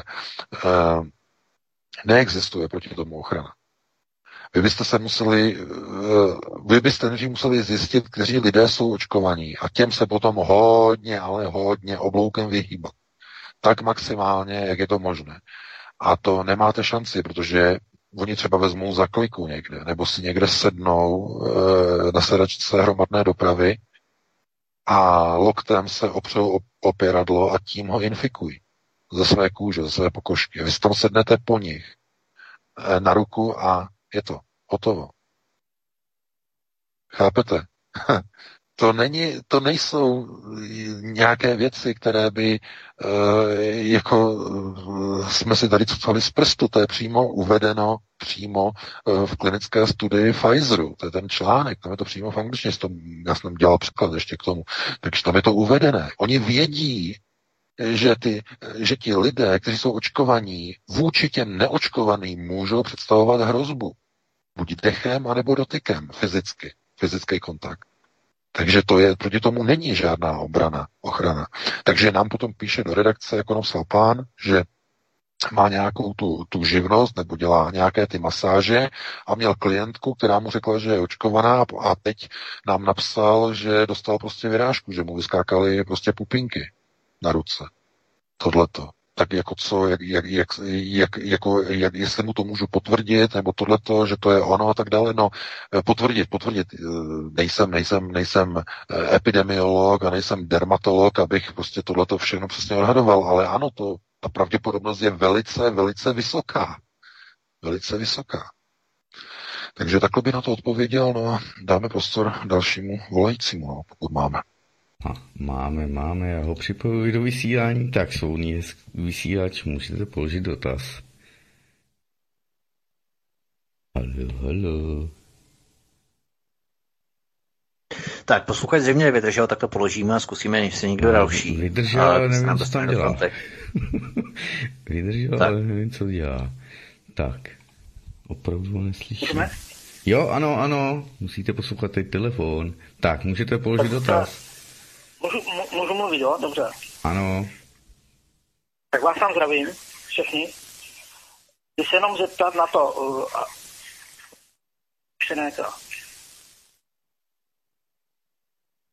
Halo? Můžete hovořit, prosím, položte otázku. Vypněte rádio. Dobře.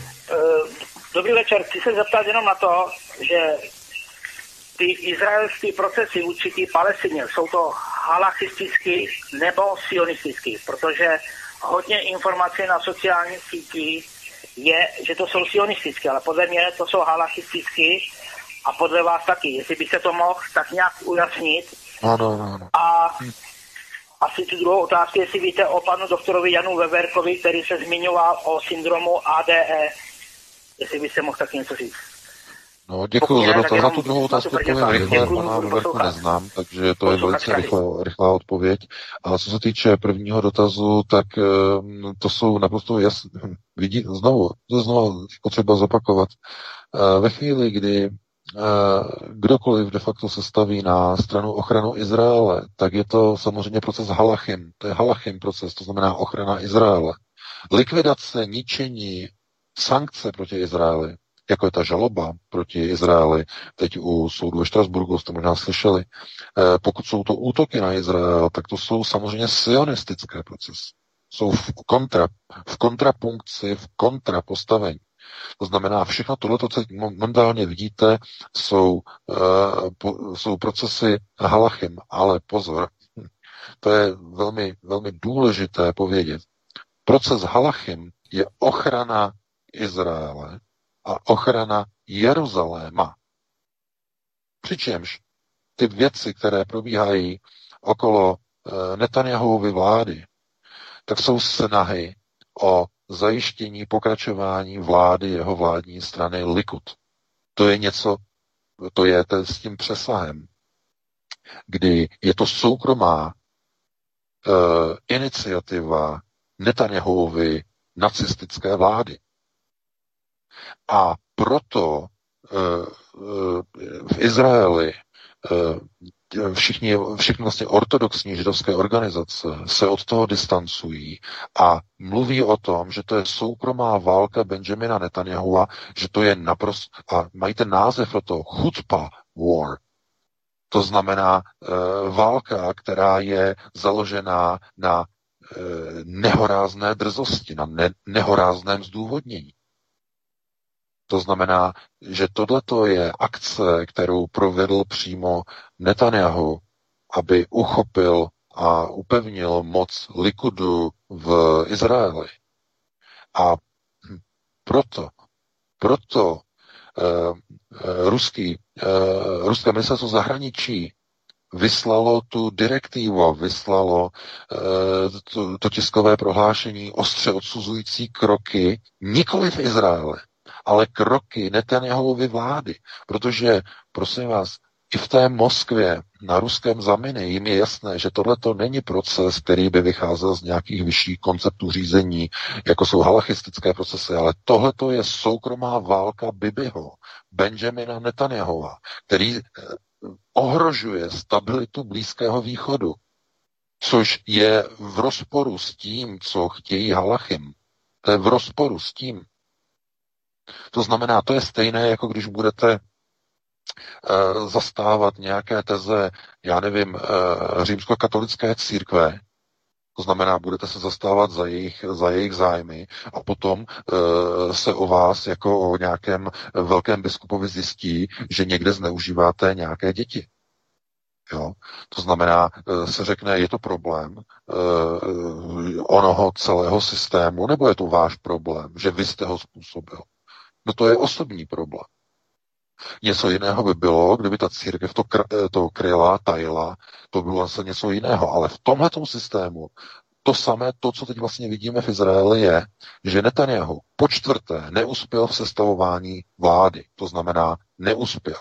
A hrozí mu, že se dostane mimo kontrol, kontrolní procesy řízení nad Izraelem. A proto vytvořil útok, to znamená koncept e, vyprovokování, e, vyprovokování palestinců nebo izraelských palestinců, aby je e, rozpálil do nepříčetnosti útokem na chrámovou horu na Mešitu Al-Aqsa, aby je to vyhnalo a začaly lítat rakety, aby potom mohl říkat, oni na nás útočí, pomoz, pomozte nám, oni na nás útočí, pomozte nám.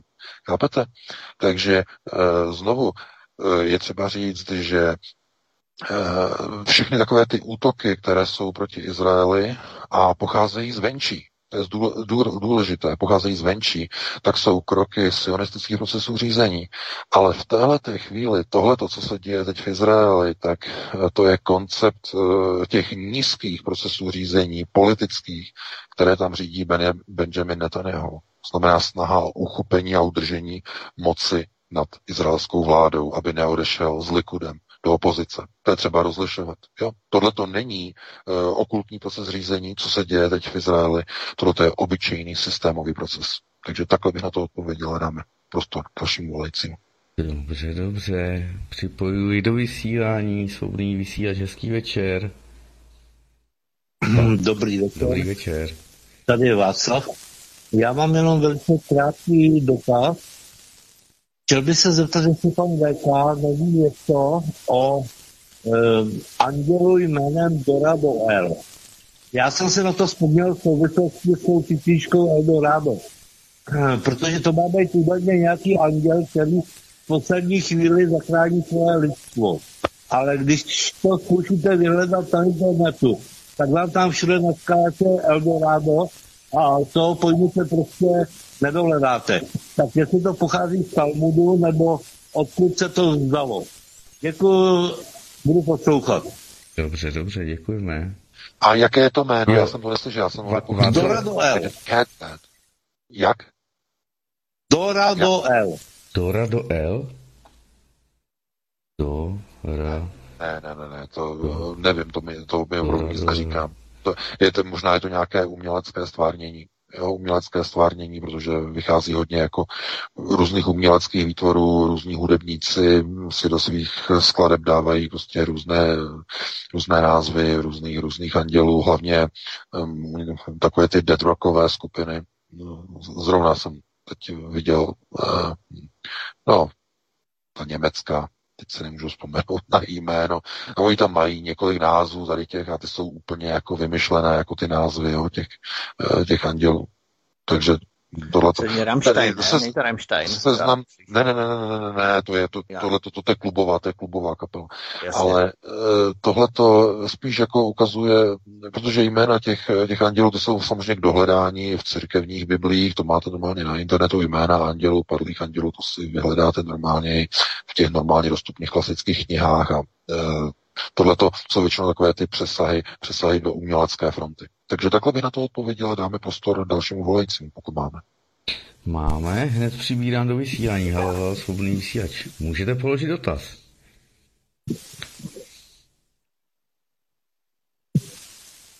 Halo, halo. Halo. Halo. No my tak, se slyšíme, musíte vypnout rádio a večer. mluvte s námi na telefonu. Dobrý večer. Dobrý večer, tady posluchač z Moravy. Dobrý tak, večer, tady posluchač. Posluchač z Moravy. My vás slyšíme, vypněte rádio. Je třeba vypnout rádio, no, aby nebyla zpětná vazba. Musíte... Dobře, dobře. Vypněte rádio a mluvte s námi jenom přes telefon, jinak to nejde. Dobře, už to je už to. Dobrá, dobrá. Tady posluchač Karviné z Moravy. A chtěl bych pozdravit všechny ve studiu. E, spolu s manželkou vás e, velmi rádi posloucháme. A měl bych jen takovou poznámku. Prosím vás, 19. jsem navštívil jsem celou Praze a spolu s ní jsme podali trestní oznámení tím ředitelku školy, jelikož nám neumožnila podničku my se, my se omlouváme, prosím, zkuste to zestručnit jednak a jednak zkuste mluvit blíže nějak k mikrofonu, protože je to hrozně špatně slyšet, nevíme proč. My jsme dali trestní oznámení a e, k našemu překvapení vám mohu říct, že odpověď policie byla úplně nepečná. Prostě odvodili to úplně do autu. Tak bych chtěl jen takovou uh, vlastně vaši reakci na tady toto. E, v podstatě to není dotaz. Jenom takovou vstupku ještě tady bych chtěl podotknout, že tady na Moravě v Karviné, když sledujeme oblohu, a je jasná obloha, tak vám můžeme říct, že tady jsou už na kubnice kár letadel a pak, eh, pak vidíme, že za čtyři, za čtyři, za čtyři dny eh, začíná pršet a všechno to padá do lidí. Chtěl bych, eh, pokud byste se k tomu mohli vyjádřit, děkuji za moc a chceme šťastné témata do dalších vysílání. Děkuji. Také. Děkujeme, zdravíme do Karvina. Já doufám, VK, že jsi byl úspěšný v tom porozumění, co pán říkal ohledně letadel, která létala nad jasnou oblohou v rámci jasné oblohy. Já jsem slyšel, ale velmi špatně. Tam, že nejdřív tam eh, byla nějaká na ředitelku eh, nějaký školy, že asi vyžaduje asi testy na dítěti, tak jsem to rozuměl. Hmm, Martin, hmm, hmm. si? Ano, tak ano, podání trestní eh, Proběhlo tam trestní oznámení na ředitelku školy. Ano, a že, a že policie to asi odložila, tak nějak to bylo hmm. myšleno. Že bylo to. K tomu jenom řeknu, že to mě nepřekvapuje, protože tam proběhly nějaké judikáty teď nejvyššího správního soudu z Brně minulý týden, to je ten článek na Aeronetu, to si přečtěte, eh, jak se tam k tomu vyjádřili, zrovna jsme o tom vlastně teď mluvili eh, před chvílí. Eh, to znamená, že to není považováno, když je to vlastní rukou, ty děti se testují vlastní rukou vlastní rukou. Takže to není proti lidským právům, není to proti ničemu. Jediné, jak se k tomu dá teda bránit, je, že dítě zůstane doma, že mu zařídíte dálkové studium. Jedině tak se dá proti tomu bránit, protože není dostatek lidí, jmenovitě rodičů, lépe řečeno, kteří by začali demonstrovat před školama, aby tenhle nesmysl byl, za, byl zablokován a aby to zrušili, to testování. Protože není dostatek ochotných rodičů. Takže když chcete, když těch lidí je málo, kteří chtějí hlásit, tedy chránit ty děti, tak zkrátka jim nezbývá nic jiného, než je nechat doma dohodnout se, se školou na dálkovém studiu, na dálkovém, eh, pokud škola je rozumná, tak to umožní. No pozor, pokud by neumožnila, tak to by byl problém. Tam už, byste, tam už bych vám potom jenom doporučil jenom obrátit se na právníka. Ale pokud je škola jenom trošku, nechce mi nějaké problémy, tak určitě povolí, musí povolit nějakou dálkovou formu, ale tohle, že kde by se měla vzít nějaká ta síla, která by měla něco změnit. No, chápete, ani poslanci neudělají demonstraci. Aby se skupina poslanců zvedla a řekla, my nechceme, aby děti se testovaly. Vždyť tam je SPD, je sněmovně. Tak ať udělají nějaký, nějakou akci. Ať udělají nějakou akci. Všech, všech, 20, všech 20 poslanců, od no. toho tam jsou, tam nesedí jako pecky. No, tak určitě. udělejte něco.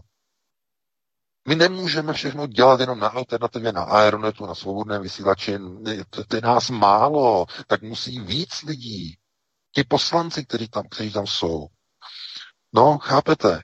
Lidé nám potom volají, jak teda to mají řešit. No, chápete, to je prostě házení hrachu prostě na zeď, prostě to, že jo, Kneset, Kneset, Kneset, Kneset, ochrana Izraele. A co taková třeba ochrana českých dětí, aby se nešpejlovali dvakrát týdně? Ti nezasluhují ochranu? Izrael, ano. České děti, českých gojím? Hm, zřejmě ne. Asi ne. Není zájem. Není dáno. Takže já bych se zase rozčilil, takže takhle jsem na to odpověděl. Eh, pán má teda odpověď. Eh, no a eh, ta druhá otázka byla ohledně těch chemtrailových záležitostí. No samozřejmě, tak ovlivňování a modifikace počasí není nic zvláštního, probíhá to neustále. Já opravdu se jenom divím, jak někdo to prostě pořád pochybňuje. Vždyť v roce 2016 o tom hovořil na uh, konferenci Council for uh, Foreign Relations, CFR, uh, o tom hovořil bývalý šéf CIA John Brennan, hovořil o tom, je tam přímo to video a stále spousta lidí to jako spochybňuje eh, ten narrativ prostě o těch chemtrailech, že to prostě jsou mraky, které jsou nějak jako roztáhné prostě po nebi v podobě rovné čáry a takové. Chápete, ta tupost tupost lidí, ta by se dala prostě nějak, nějak, nějak kreslit, ta by se dala namalovat do nějakých grafů, jak prostě ta tupost lidí prostě jako vzrůstá, e, zatímco tedy moderní technologie v rámci modernizace jakoby se rozšiřují, tak e, populace hloupne. To znamená, nemají snahu přemýšlet nad věcmi, které se dějí okolo nich, které pozorují vlastníma očima, ale nechápou jejich souvislosti. To je tragédie. Ale dáme prostě dalšímu volajícím, pokud máme. Máme, máme a už ho připojuji do vysílání. Poprosím Slumit rádio, hezký večer a můžete položit dotaz. Jirka z Varu, zdravím pana VK. Uh, já jako nemám žádnou otázku. Prosíme, spusťte si rádio něco, a položte váš Něco vám tam vzadu šumí. No je, solární elektrárna má 20% ztráty z uh, průlety letadel, který zaterují oblohu těmi mračny. A je mi divné, že se neozývají solární barvy, protože určitě to je dost velké ztráty na výkonu. Ale teď k tomu, co jsem chtěl říct, ještě doplnit, Eh, před chvílí jsem se vrátil z procházky s pejskem a eh, během procházky, mimo to, že jsem potkal spoustu kolem jdoucích sousedů a tak dál, tak projížděla skupina cyklistů, mladí hoši, 18 až 20 let, půl litry v ruce a volali na všechny, nevolte piráty, nebo jsme to je tak všetko a přeji hezký, hezkou noc a budu poslouchat. Dobře, dobře, děkujeme. No, děkuju. No, tak vidím, že někdo cyklisti jsou ještě v pořádku, no, tak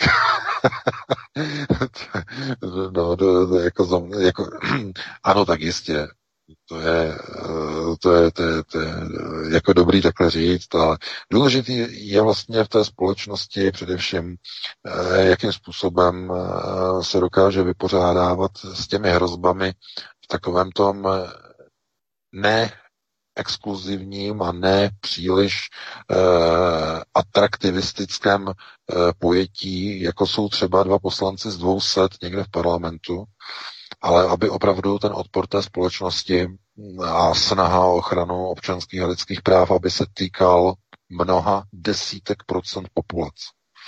Protože to, bez toho to nepůjde. Bez toho to nepůjde. Jak, pokud jde o Piráty, ti mají nakročeno v obr, k obrovskému volebnímu vítězství a, a ve spojení s, s tou partají okolo ODS a TUP 09, e, to opravdu připojí a přitáhne Českou republiku velice blízko těm procesům, sorošovským procesům ve Spojených státech. Kromě toho, kromě toho velká věc, velká věc, my jsme to nestihli, je to úplná novinka. Česká republika e, byla zařazena po bok Spojených států jako jediné dvě země na ruský seznam ministerstva zahraničí jako dvě nepřátelské země. Pouze, nakon, mělo tam být víc zemí jako Velká Británie a některé další státy a tak dále. A nakonec Rusko na ten seznam dalo jenom dvě země. Spojené státy a Česko jako vazala, jako ratlíka. No, Míša dostal medaily for collaboration with the CIA. Dostal. A tohle je důsledek. A jaký to bude mít důsledek e, do budoucna? Jaký to bude mít důsledek? No, obrovský. Země, která je nepřátelská, na takovou zemi budou zamířeny e, e, nejenom ruské sankce, e, zvýší se určitě ceny ruského plynu. Možná, že Rusové úplně odříznou Českou republiku od dodávek ruského plynu. Takže nějaký Nord Stream 2 už se nás vůbec třeba ani ne, nebude týkat jako Čechu. Vůbec. Budeme nakupovat americký plyn, skapalněný. Pětinásobné účty za plyn. Si připravte. Rodiny, eh, domácnosti, firmy, podniky. Pětinásobné účty. Čemu to povede? No ke zdražení zboží. No díky spojenectví s americkými bratří. Takovýhle jsou důsledky. A v téhle situaci, když by se měly dělat nějaké kontrolní procesy, tak eh, vidíte, že eh, Miloš Zeman už nemá kontrolu nad zahraniční politikou Babišovi. Už teď já říkám naprosto neuvěřitelné, no, zhroucené vlády. To je, to je vláda, která, to je něco, něco je, a už ani komentář není prostě třeba na to říkat, nemá kontrolu nad procesy. Prostě Zeman. Teď už má jenom prostě sílu vyjádřit podporu prostě Bibimu. Jenom Izraeli, Bibimu. To je, to ještě na to má sílu. A to, že se ohrožuje ekonomická, vlastně i energetická bezpečnost České republiky, že se dostala na seznam nepřátel jaderné velmoci v Evropě spolu se spojenými státy jako jediná evropská země, dámy a pánové, to je chucpe, to největší, jaké může být. Představte si Ruská federace jako jaderná velmoc. Vytvoří seznam nepřátelských zemí a dá tam Spojené státy za mořem a dá tam ještě k ním jednu jedinou evropskou zemi. Českou republiku. Víte, co to znamená? Víte, kontrolní otázka. Víte, co to znamená? Je to naprostý průser Pražského hradu odepsání, selhání a najednou už to všechno do sebe najednou začíná zapadat, že? Už nemá eh, Miloš Zeman žádnou ochranu v Moskvě a od uh, ruských halachem. Najednou už je to pryč, protože Rusko odstříhlo Prahu. Odstříhlo. A dalo Prahu, rovná se celou Českou republikou, na seznam, na roveň nepřítele Spojených států. Jako amerického ratlíčka, který poslušně jako pejsánek zarafal, zaňafal proti ruskému medvědovi, který se ohnal tlapkou jenom tak symbolicky. Ale až se ožene pořádně, tak mám opravdu obavy o Českou republiku. A doufáme, že tomu nedojde. Protože by to nebylo kvůli českým občanům, ale kvůli naprosto ne, neuvěřitelné z české vládě, která prostě dovedla politiku do takovýchto důsledků. Naprosto to musí, každý občan to musí odsoudit. Takovéto chování české vlády naprosto nepřijatelné, ale nemůžete se divit. Kádři Aspenu. Andrej Babiš, člen z Bakalova Aspen institutu, byl 14 dní, než jsme napsali článek na Aeronetu o tom, že se stal členem. Potom dal jeho profil pryč, ale je to v databázi eh, internetového archivu, je to dostupné. A je tam i nový ministr eh, zahraničí, pan Kulhánek, je taky členem Aspenu. A je tam i ministr vnitra, eh, pan Hamáček, taky členem Aspenu. Všichni jsou tam pospolu v americké organizaci, kterou přivezl do České republiky Zdeněk Bakala v 90. letech, v Aspen Institutu. Všichni tam jsou. Takže se nemůžete divit, že Rusové tam dali Američany plus českého pejska amerického.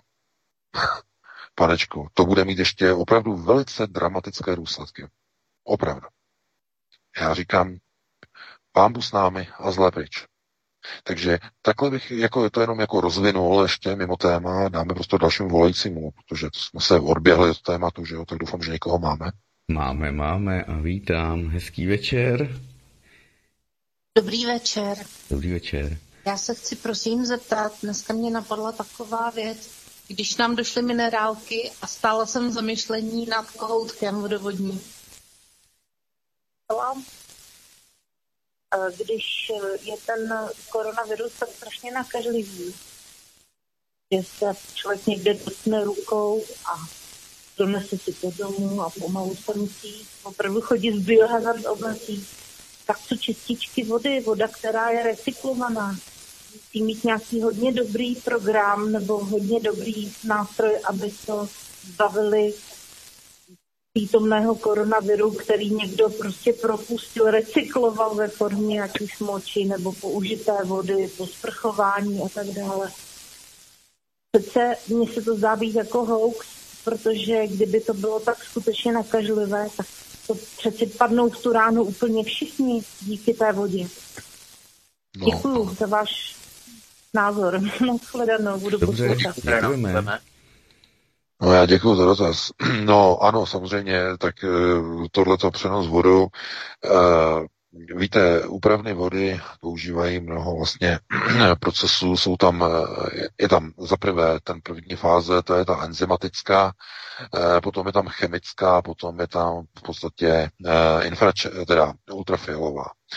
Eh, a každá vlastně ta fáze úpravy té vody vlastně zbavuje nejprve bakteriálních eh, částic, to je ta enzymatická, eh, další vlastně ta fáze té úpravy vychází v té chemické části, kde se vlastně zbavují i ty virové částice.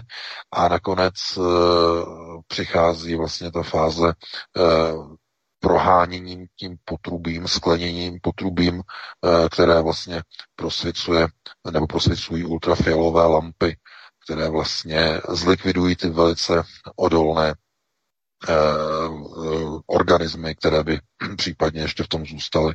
Takže v té vodě eh, jako ty viry vám nezůstanou. To je naprosto jako vyloučené, protože to je tak brutální proces, že, ten, eh, že to proteinové tělíčko eh, toho viru nedokáže žádným způsobem prostě tady, ty, tady tu fázi jako přežít. Jo? Takže to není třeba nějaké, nějak dramatizovat, to jsou tak, eh, řekněme, tak brutální procesy, že to nemá ani, ani mnohem odolnější viry nebo bakterie nemají šanci vlastně tady tu úpravu v úpravně vody jako přežít.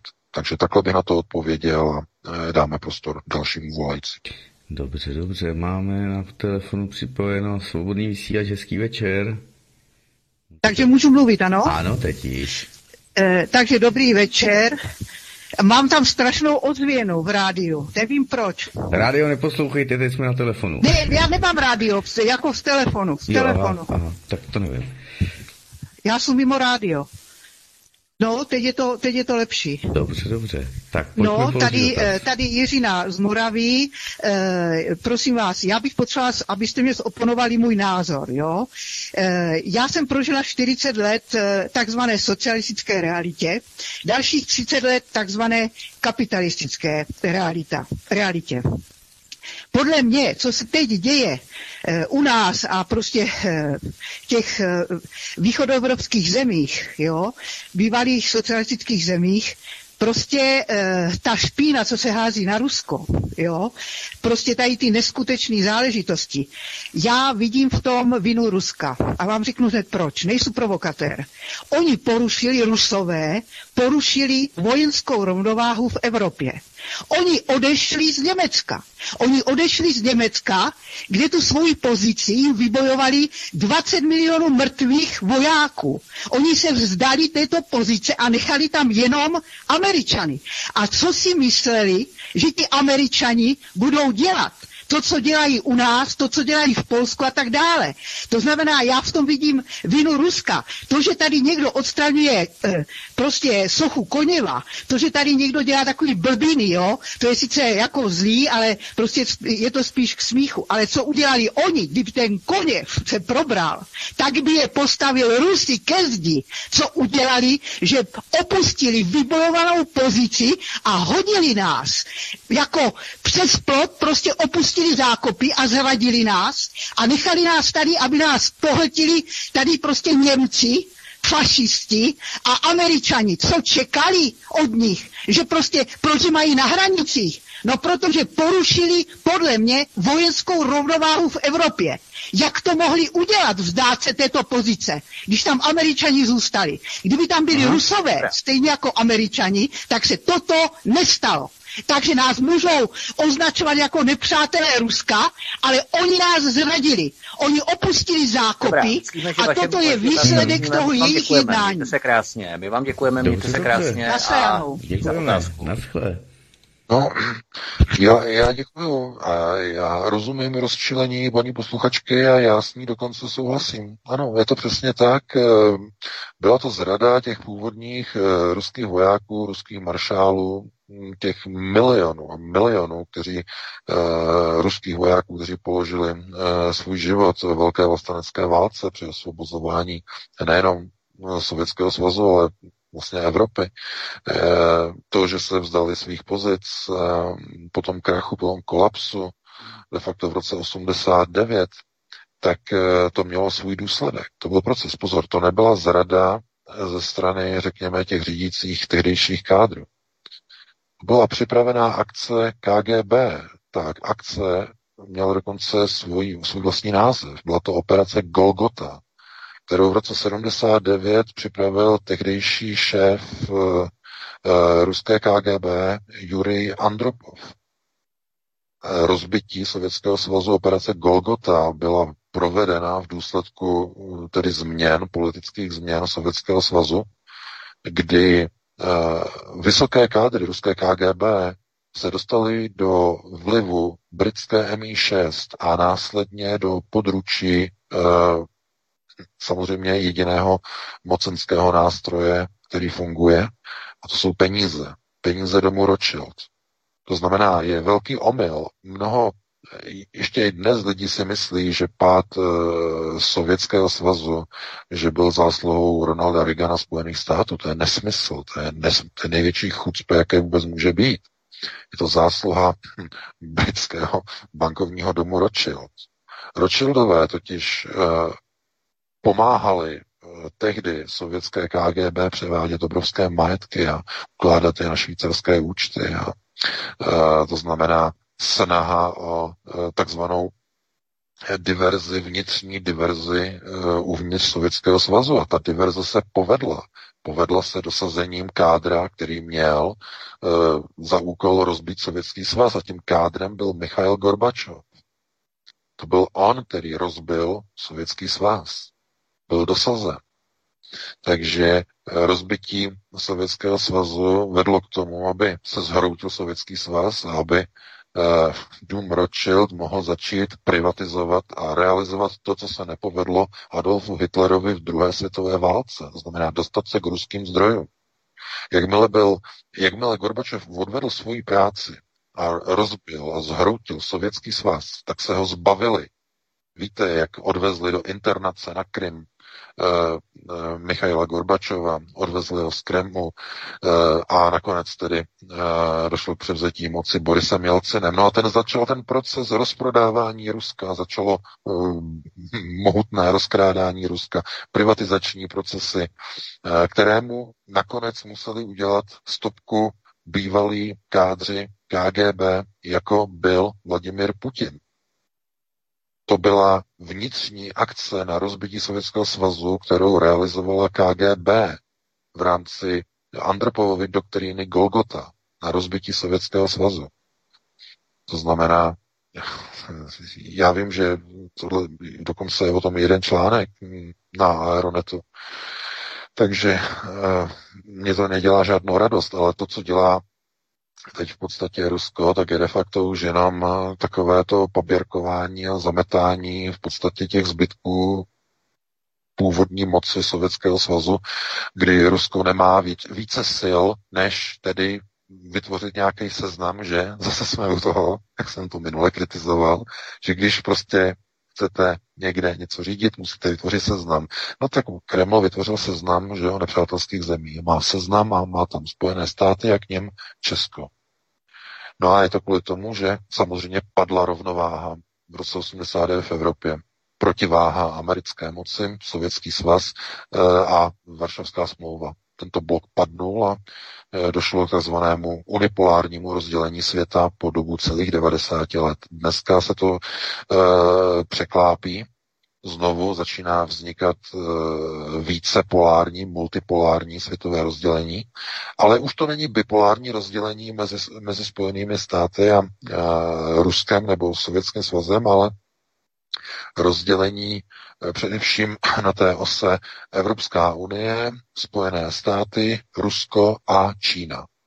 To znamená minimálně čtyřpolár, e, kdybychom to počítali, tak čtyřpolární rozdělení Eh, mocenských procesů řízení. A američané eh, na toto nechtějí přistoupit. Chtějí si ponechat eh, to unipolární rozdělení, na které už dávno nemají sílu a moc.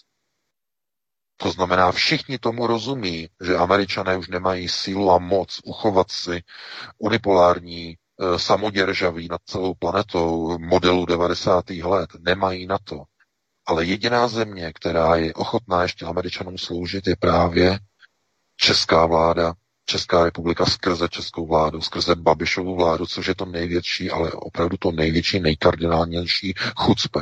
Protože v historii českých vlád byly vlády, které byly daleko více proameričtější, než je, než je e, Babišovo samoděržaví. Víte, že to Polánková vláda chtěla stavět radary v Brdech a různé, vlá, různé takovéhle ty věci. Takže, takže byly ještě proameričtější, různí Vondrové, byli uh, různými ministry obrany svého času a tak dále a tak dále. To znamená, uh, byly ještě proameričtější vlády v historii, ale nikdy si nedovolili rozjíždět takovéhle obrovsky nebezpečné spravodajské akce proti Ruské federaci jako Vrbětice, jako předvádí Babišova vláda. Ještě nikdy v historii. To je teprve až teď za Babiše.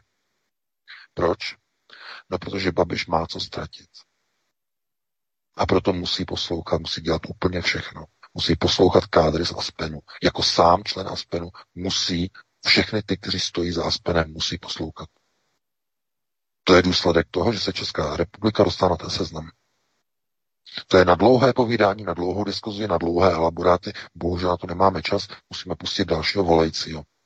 Já bych jenom doplnil s dovolením velmi krátce, když eh, půjdeme do toho roku 1989 a eh, do té situace, kdy střední a východní Evropa, všechny státy padaly jako domečky z karet, berlínské zdi a tak dále, Polsko, Maďarsko, Česko, Slovensko, tak eh, dojdeme vlastně k tomu v rámci zákulisí, že vlastně i Bill Clinton jsou známé informace, že v 60. letech, kdy naštívil Československo jako tehdy jako mladý aktivista, odpírač války ve Větnamu, tak byl zachycen právě KGB a od té doby eh, se traduje, že vlastně i rodina Clintonů spolupracuje s KGB v rámci i CIA, jaksi navajnování v rámci těch spravodajských služeb a to můžeme samozřejmě dokumentovat i na základě financování potom volebních kampaní Borisa Jelcina v 90. letech, Video International a další agentury, eh, které vlastně, kde pracovali pracovníci Spojených států, americký přední, jaksi pracovníci experti v rámci kampaní, volebních kampaní a tak dále, kteří jsou spojení také s demokratickou stranou, s Billem Clintonem, s guvernéry Kalifornie, i s rodinou Clintonů samotných. Eh, jeden poradce tam figuroval, teď ta jména mám tady v poznámkách, ale nepamatuju si je zcela přesně. To znamená, že i na základě těch jmén lze dokumentovat, jakým způsobem to bylo všechno připravené eh, v rámci CIA a KGB, v podstatě to rozdělení, jo, v podstatě Sovětského svazu a konec eh, bylo té to, impérie a tak dále. Bylo to, bylo to rozdělení Sovětského svazu, to znamená rozděluj a panuj, jednotlivé státy byly rozbity, to znamená svazové republiky, typické rozděluj a panuj. No a e, všechno vlastně mělo být zprivatizováno. Víte, jak Američané začali mohutně privatizovat v Azerbajdžánu, ropná pole a tak dále a tak dále. I hned, jako odešli sovětští vojáci, okamžitě privatizace e, americkými firmami. E, do, trochu jim do toho tehdy sabotoval Viktor Kožený, e, který tam rozdělil nějaké akce. Američané by to Petr Veliký. Sebe. Ano, ano, ano, přesně tak. Takže, takže to bylo všechno připravené. A KGB to samozřejmě, eh, to bylo součást vlastně operace Golgota, kterou připravil Jurij Andropov v roce 79 jako šéf KGB.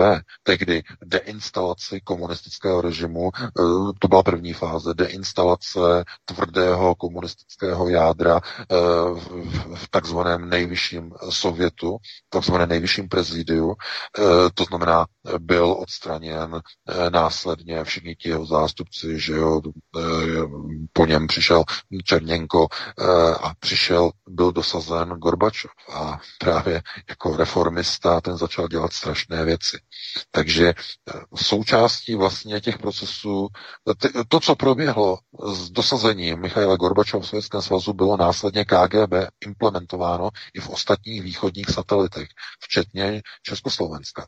Víte, že Václav Havel byl také, že Eh, v kontaktu se STB a s KGB jako svodka, jako chudožník, že? Chudožník, krycí jméno pro Václava Havla, svodkách KGB, chudožník eh, K1, Kádin. Eh, to je ten článek, který tam máme těch, z těch zdrojů, že? Z těch svodek. To znamená, že všechno bylo připraveno. Rok 89 byl vlastně tou, tou metou, kdy bude, budou vlastně zlikvidovány satelitní státy a potom uh, došlo i o dva roky později k rozpadu Sovětského svazu. Takže přesně takhle. No ale dáme prostor ještě jednomu volajícímu, pokud máme. Máme poslední tři minuty, takže doufám, máme, že máme, takže se omlouváme, že jsme tak to rozkecali. tak, svobodný vysílač, hezký večer. Dobrý večer, posluchač z Prahy. Já jsem se chtěl zeptat, pakliže jsou očkovaní nyní nebezpečím pro neočkovaný, tak tím se vlastně celá situace obrací o 180 stupňů. Eh, kdyby tohle to vyšlo eh, na, na povrch, jako třeba v médiích, tak to může opravdu udělat třeba i občanskou válku, kdy vlastně se bude reverzovat celá ta situace, která už tady byla předpřipravená tou velice umě vyvolanou agendou, propagandou té hrůzy z covidu a tohleto. No a mě by zajímalo, potom by se třeba lidi začali očkovat jenom kvůli tomu, aby eh, nebyli eh, ohrožováni těmi očkovanými a respektive tam směřuje můj dotaz, jestli očkovaní eh, jsou nebezpeční pro očkované. Děkuji, budu poslouchat. Dobře, děkujeme. No, neočkovaní pro očkované samozřejmě žádnou hrozbu nepředstavují, protože ty vakcíny jsou nastavené tak, že eh, oni mají nebo vytváří u těch očkovaných lidí rezistenci, to znamená, ty viry, které do sebe nasajou, jim neublíží, ale stávají se vironosiči. A ti vironosič je nebezpečný pro neočkované lidi. Takže to je na to jednoduchá odpověď. Mm, eh, asi víc není třeba to ani rozebírat. Dobře, tak budeme zřejmě, pokud nemáme nějakého dalšího volajícího, tak budeme asi končit. Výjimečně včas. Martin, máme ještě někoho? Zatím telefon nesvítí, takže teď ne, teď byl položen. No dobře, tak já se teda rozloučím. Eh, tak teda já se loučím s tebou, Vítku, s tebou, Martine. Já doufám teda, že dneska jsme to všechno tak nějak s tím přesahem eh, trochu více, výše konceptuálním probrali a že jste si z toho něco odnesli. No a eh, pokud si najdete, najdete čas, tak opět za týden se 19 nebo po 19.15 v pátek se opět uslyšíme a probereme opět aktuální informace z domova i ze světa za uplynulý týden. Do té doby vám přeji krásný, pěkný týden, no a uh, užijte si víkend, máte před sebou, no a pro tuto chvíli vám přeji krásnou dobrou noc. Já se také připojuju, VK, moc ti děkuji za pořád, Martine, taky za vysílání, milí posluchači, za vaše telefonáty. My vám chceme ještě poděkovat, že přecházíte na platformu Odyssey, na kterou samozřejmě máte odkazy na našich facebookových stránkách svobodného vysílače. To je velmi důležité odcházet od cenzurovaného YouTube, který panuje a zakazuje, maže naše videa, odcházet na platformu Odyssey, kam odchází většina alternativy z Česka i Slovenska. No a já vás pozvu ještě v pondělí od 19 hodin. Teď 17. Eh, května budeme exkluzivně dělat rozhovor s eh, Gáby a Vendou, což jsou eh, Češky, které, jsou, které se angažují ve skupině Official Voice. Official Voice je organizace, která pořádá obří masové demonstrace nebo spolupořádá obří masové demonstrace. Ta poslední 24. dubna Eh, v Londýně se sjelo 750 tisíc lidí, tři čtvrtě milionu lidí a se dvěma Češkami z této organizace budeme dělat rozhovory a samozřejmě i s jejím zakladatelem Mikem eh, v angličtině. Samozřejmě budeme to překládat eh, simultánně, takže se máte opravdu na co těšit. Bude to exkluzivní záležitost a s Official Voice navazujeme spolupráci a budeme s nimi dělat pravidelné měsíčníky o covidových, respektive antikovidových akcích. Ta osvěta je tam na mnohem vyšší úrovni, velmi kreativní, tvořivá, inovativní, takže Budeme rádi, když se k nám připojíte a budete sdílet tyto pořady. Samozřejmě na facebookových stránkách svobodného vysílače máte i avíza nebo upoutávky na tento pořad, který pofrčí v pondělí od 17. května od 19 hodin. Takže vás srdečně zveme a vás se s vámi loučíme. Přeju vám krásný víkend, po případě i e, příští týden a budeme se s vámi těšit na svobodném vysílači. Příští pátek s panem VK, samozřejmě my jsme tady pro vás 24 hodin denně. Takže hezký večer a Martine, díky. Také, také, také. Dámy a pánové, Sonja už je nachystána, takže jdeme předávat vysílání a samozřejmě děkujeme, děkujeme, děkujeme. A jenom na připomenutí Totok na rozloučenou. Prosíme, pomožte nám s propagací kanálu Studia Tapin Rádio Svobodného vysílače CS. Pokud se vám tento nebo jiné pořady na tomto kanále líbí, klikněte na vaší obrazovce na tlačítko s nápisem Sdílet a vyberte sociální síť, na kterou pořád sdílíte. Jde o pouhých pár desítek sekund vašeho času. Děkujeme.